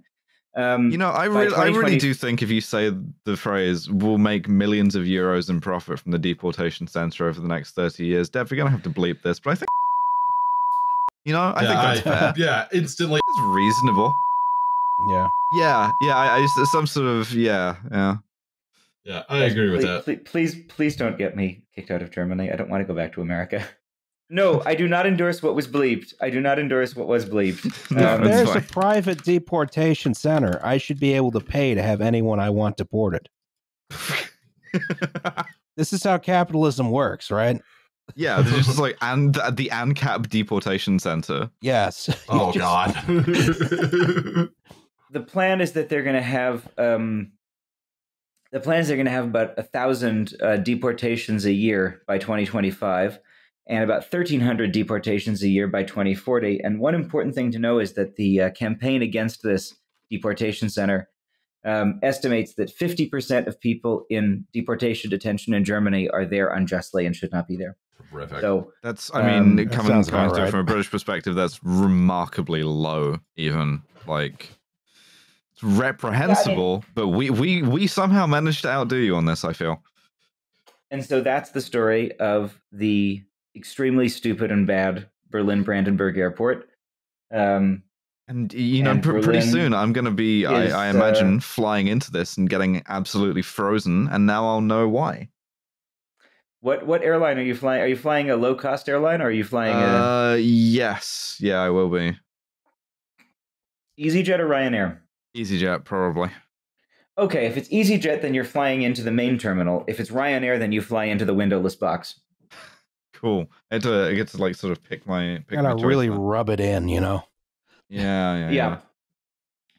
It's uh it's a great work of art. I'll be flying out of the windowless box tomorrow. Um, Oh, so safe It'll travels. be great. Uh, what a what an absolute the disaster. taking taking taking the vomit curve from the seven point No, billion you. euro windowless box over the private deportation center. Terrific.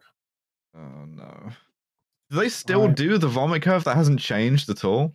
No, the vomit curve is part of the. It's one of the official flight plans for leaving. Right.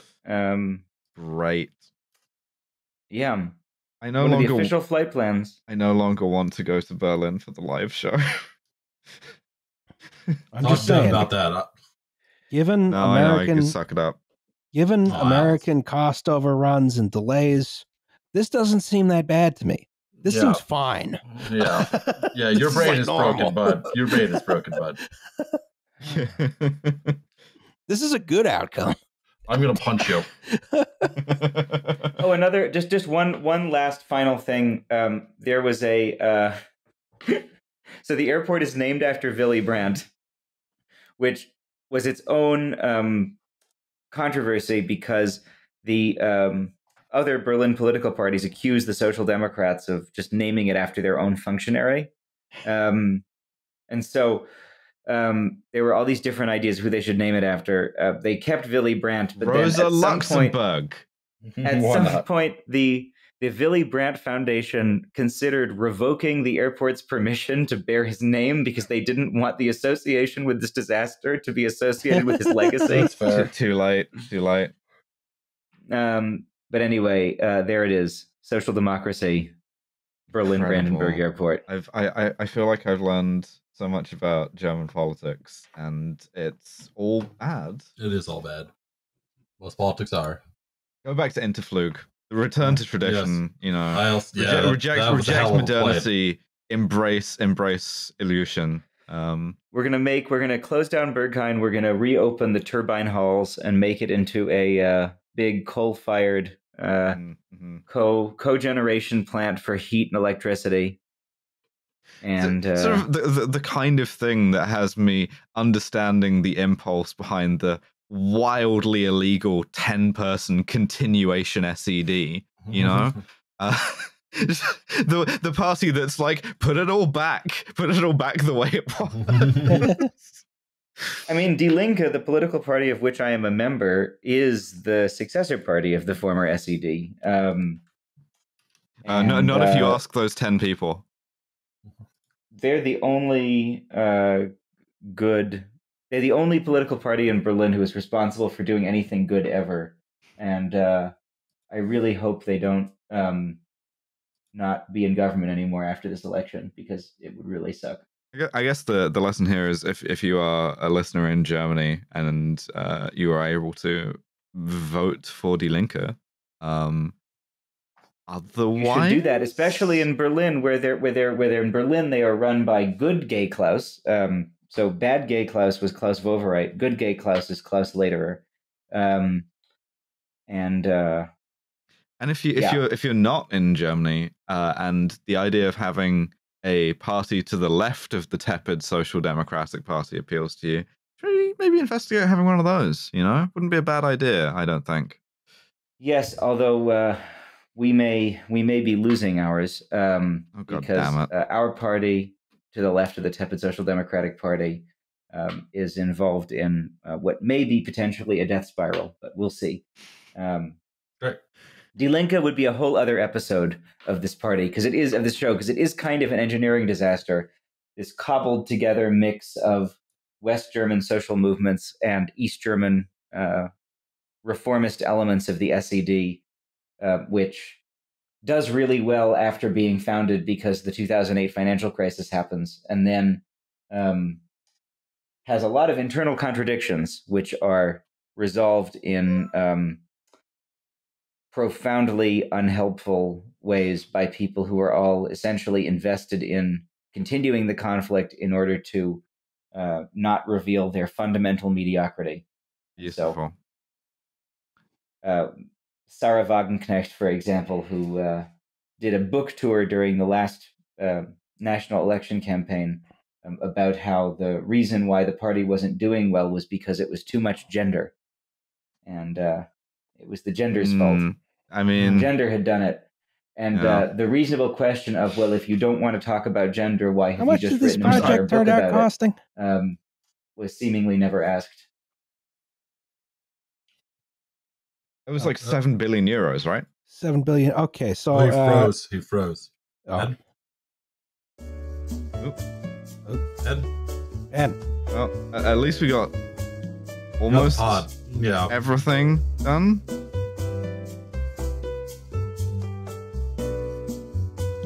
There he's Uh, I green. think it there he is. Oh, there he is. back. There he is. There you go. is he I'm back? here. Hey, again. So, uh, Hi, did we get that audio, or am I going to need to? You cut think out we're good. immediately after I asked how much the project actually cost. Great. So I'll come in now. So it cost uh, 7.3 billion euros. I was just going to say that's actually uh, I, I I just ran the conversion cost and I was like, wow, that's a lot cheaper than East Side Access in New York was, uh, which was just reusing an existing tunnel and doing a little bit of extra tunneling. If, if only if only the United States were as dysfunctional politically as as Berlin as Germany. yes, I, I I I am in awe at how cheap and how well done this project was. This is my thing. This is like Germany's great national shame, and in the U.S., this would be the thing that would get you from being Yeah. mayor of New York to to being to being president or Yeah, whatever. well, Yeah, Pete, this- Pete Buttigieg has to do this. He can be gay president now. Um, oh, this is what this is what Andrew Cuomo wanted to do. Mm, Oh God! Oh God! I went. I went back to New York. So I lived in New York, um, and I remember old Penn Station. And I went back and I saw New Penn Station. And the thing that they don't tell you about New Penn Station, they tell you that it's a. Um, they tell you the building is shitty, and they tell you there's no place to sit. What they don't tell you is that whole building is full of weird Andrew Cuomo shit. yes. Like what? weird like there's like weird quotes that like no one ever said like empire state is the state of prosperity and yes like weird Yes. shit all over the walls that building is just full of bizarre They like andrew find cuomo it in the sort of touches post-apocalypse, and they're like, this Andrew Cuomo must have been like a mighty warlord, uh, powerful leader, revered in their culture. Um, the Really? thing is, we- the LCD screens are not going to last that long. How much did Moynihan cost? Famously uh famously uh they only last seven years right mhm. Yeah, I, I mean, the, uh, the line on Penn Station ultimately is under communism, you had somewhere to sit. Um, Yes. The uh the, the okay, that was only 1.6 billion dollars. So that was one seventh of the uh, one sixth. One One-fifth sixth, of one this seventh, airport. one sixth, Yeah. one seventh of this airport. And again, Penn Station, Moynihan Station. Okay, it wasn't a whole new building, uh, but it was that they just put an atrium in an existing building. right. But but it is And at you have least to go in the center of New York City, and involves doing things under New York City, as opposed to this airport, which I will repeat is a 30 million passenger a year mid-size airport, which is built in the middle of an empty field, which is flat. and one of the runways is already built. you got to go all the way to the back of the Walgreens and then push a button to call a staff member to get a train beer That's at, ridiculous. at Moynihan Train Hall. I'm It's, at- all, and they it's all get smart shit. Can we do safety third? I've been podcasting Yeah. for five and a half hours. yeah, we can do that. Um, Thank you. uh, did, did we ask what did we learn? no, we didn't learn um, anything. Uh, be be more like Germany. Form a sort of left wing political party. Try not to have it tear itself apart under the weight of its Mhm. internal contradictions. Uh, what we learned is what we learned is that Germany is the good country, uh, which Yeah. does good capitalism, and uh, Yeah. everything is efficient and excellent. And uh, Angela Merkel was great, and uh, das ist auch gut so. und das ist No. auch gut so. the worst embarrassment of a European infrastructure project is still cheaper than an exemplary American one. All right. This is not uh, Stuttgart 21, which is the the Stutt- the new train station in Stuttgart. Um, still people have mentioned done. that to us before. Yeah. yes. Still not done. Take a look at that someday. I, again, it would go a lot slower in America. Right. All right. Let's we'll do do that safety eventually. third. Yeah. Let's let- do Safety safety. third. We have a Let Let's Alice segment. stop podcasting. We have a segment on this podcast called Safety Third. Sorry, I, jumped the gun a little bit there. Um, but also I don't Yeah, want to take yeah, it again. Hold on. Let me bring up the notes here. Greetings from Ah, ellipses, ellipses, ellipses, Idaho. so sorry. No, I don't shoot up smack. That's not a track mark there on my arm. I donate platelets. Cool. It's like the it's like the bondo for your blood. I have one of the blood types that doesn't play well with others, so it's more useful to donate only this component and donate it more often.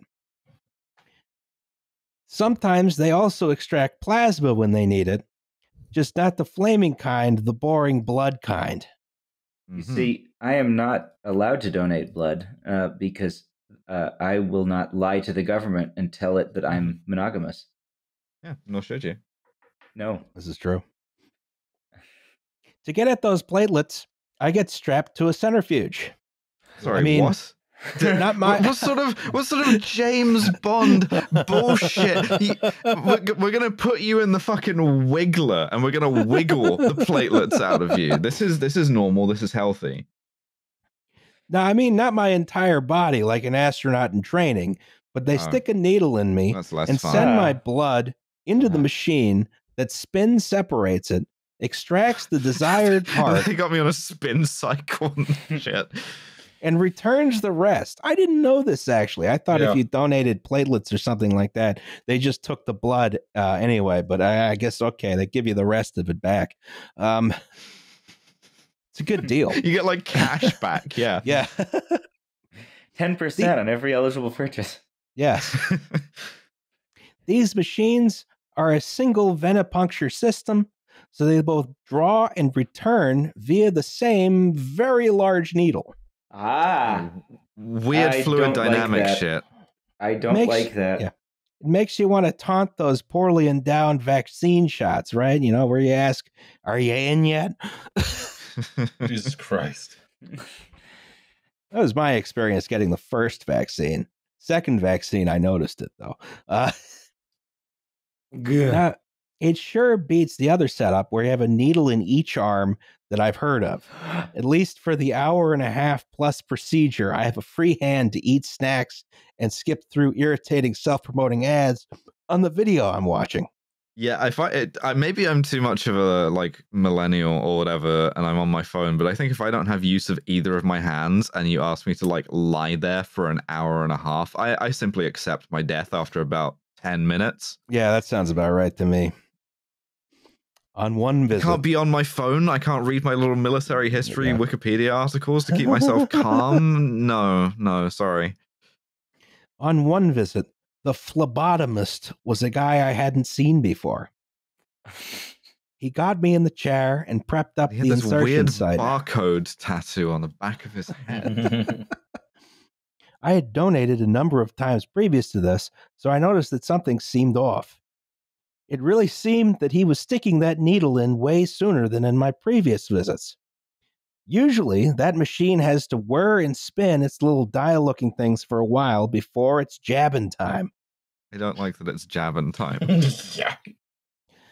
Alas, I wasn't mindful enough to raise concern about this. Me in any medical situation. Uh, Yeah, it's probably fine. It go away on its own. Uh, I they're tr- the experts. trust- You're not doing I anything wrong. trust the medical professional most Uh-huh. of the time. I, I was brave what's for the doctor. I want a Yeah. sticker and a Yeah. lollipop. Yep. The needle went in, and as the machine spun up, there was an au- strong and audible vibra- vibration at the puncture site. No. you may rightly guess that don't This like is that. this does not usually happen.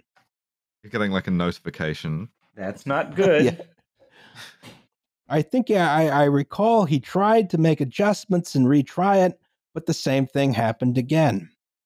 Needless to say, the donation was canceled. That's They fine. I mean, n- n- like, no harm, no foul. Yeah, it's Um, probably fine. You know, yeah. I- they disconnected me and I headed to the canteen disappointed. Hopefully, some little kid with cancer wasn't going to be even more disappointed.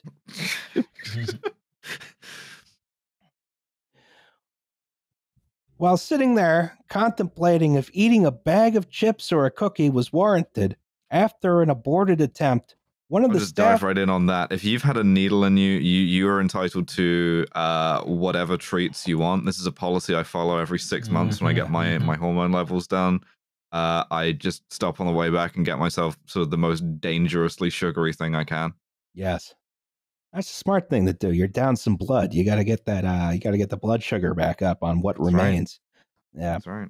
One of the staff members came by and asked if I was okay. And I answered no. I think they asked that question because my face was turning bright red. Hmm. My mind thought back to the little speech that they have to tell you every time you are screened, specifically to the part where they tell you about potential issues that might be encountered during your do- donation. Shortness of breath, check. Dizziness, check. Heart racing, check. Chest pain, especially when inhaling more than a shallow breath, check. Oh no. Why? These things I am experiencing appear to closely match the symptoms of a pulmonary embolism.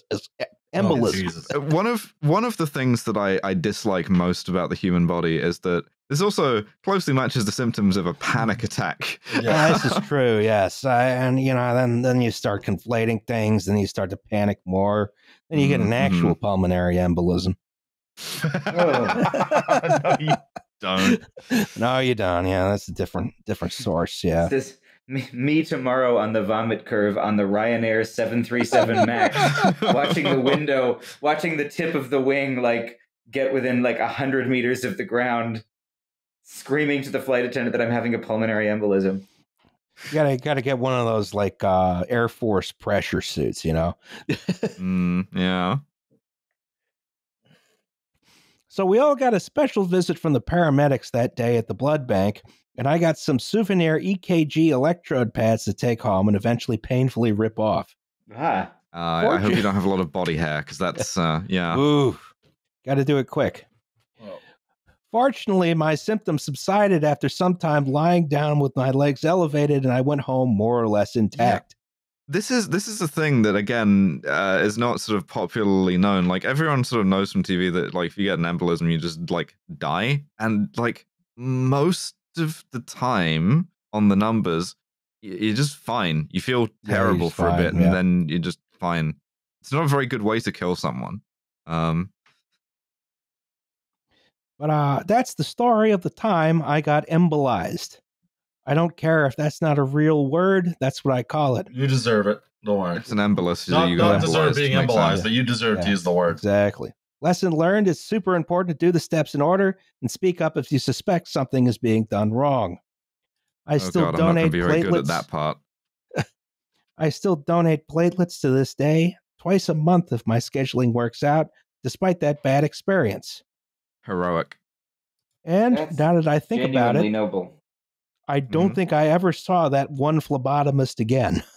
Yeah, they killed him. he's he's gone. He he's in like 250 different blood bags They at this gave, they point. gave him the uh, embolism. That phlebotomist, that phlebotomist is now working on uh, needle night at laboratory. Yeah. By the way, you should always obey the cautionary instructions they give you, like don't do heavy lifting the same day you donated, because uh, performing a self KO in front of your parents after moving a sofa is very embarrassing. Just- thank you, thank you to our writer, the blood dumbass. Yeah. I say that affectionately, but like, that's that's more sort of blood related mishaps than most people experience in their entire lives. Yeah, I was about to say that. Yours truly, an Idaho Prince of Platelets. I hated it when My I thought of it, but I'm still putting it in here. Well, thank you for your service. Yes. Uh, Thank, you thank we you made for it all- through. Yeah, we made it through. We No, no one, no one, uh, no one fainted. Safety third. Yes, that was safety third. Shake hands with danger. Um, our next episode is Chernobyl. Does anyone have any commercials before we go? Yeah, if the people want more Ben, where can they find more Ben? Where can they If find more? Ben? If people Ben? want more Ben, uh, you can listen to uh, my podcast that I do with uh, Huw Lemmey, which is called Bad Gays. It's a podcast about uh, gay disasters in history without slides. It's really Um, good. It's about evil You and complicated to it. queer people in history. Um, we are just about to make our sixth. We're in the middle of making our sixth season, so it will be premiering around when you hear this episode. Um, so check us out. And we have five seasons worth of episodes, and we have a book um, that you can buy from Verso called "Bad Gays: A Homosexual History," um, referred to um, as uh, a tour de force by the Washington Post. Um, and you can find me on Twitter at Ben Writes Things um, because that's what I do. Um, and you can also find me uh, tomorrow at uh, Berlin Brandenburg Airport in the windowless box, um, preparing to die on a 737 MAX flown by Ryanair's Maltese No, subsidiary, Air Malta, uh, which they have. Oh have. my god! which which they have because that's where they can pay the flight attendants Maltese minimum wage. Um, not That- making that any sense, you know. Uh, getting ready to take the vomit curve um, to fly to uh, London Stansted Airport. Um, well, Ben, thank you so much for coming on. It's been an Yes. absolute delight. We've all learned a lot. from my from my last public appearance. we'll put a little in memoriam thing up at the Yeah. end. Actually, I think that's going to be funny to do, so we'll just do that anyway, regardless of if you die. Um, so uh, yeah, listen, listen to Bad Gays, buy the book. Mhm. uh, support us by subscribing to our Patreon. We do bonus episodes. Next one is going to be on. What is the next one going to be on? Uh, we were going to do Frank Mm. Furnace, Yeah, Yeah. next one's Philadelphia architect be that. Frank Furness. All right, it's going to be that. Uh, whenever Yes. that happens. In the meantime, uh, thank you for watching, listening. Or Yes. listening, whichever. Yeah, I was about to. That you seemed oddly quizzical on that one. I feel Maybe- oddly quizzical, but that's because the madness is starting to set in. All right. Um, we apologize everybody. for you watching. we we apologize for this uh, this disappointing outcome. Yes. uh, and resolve to do better in future.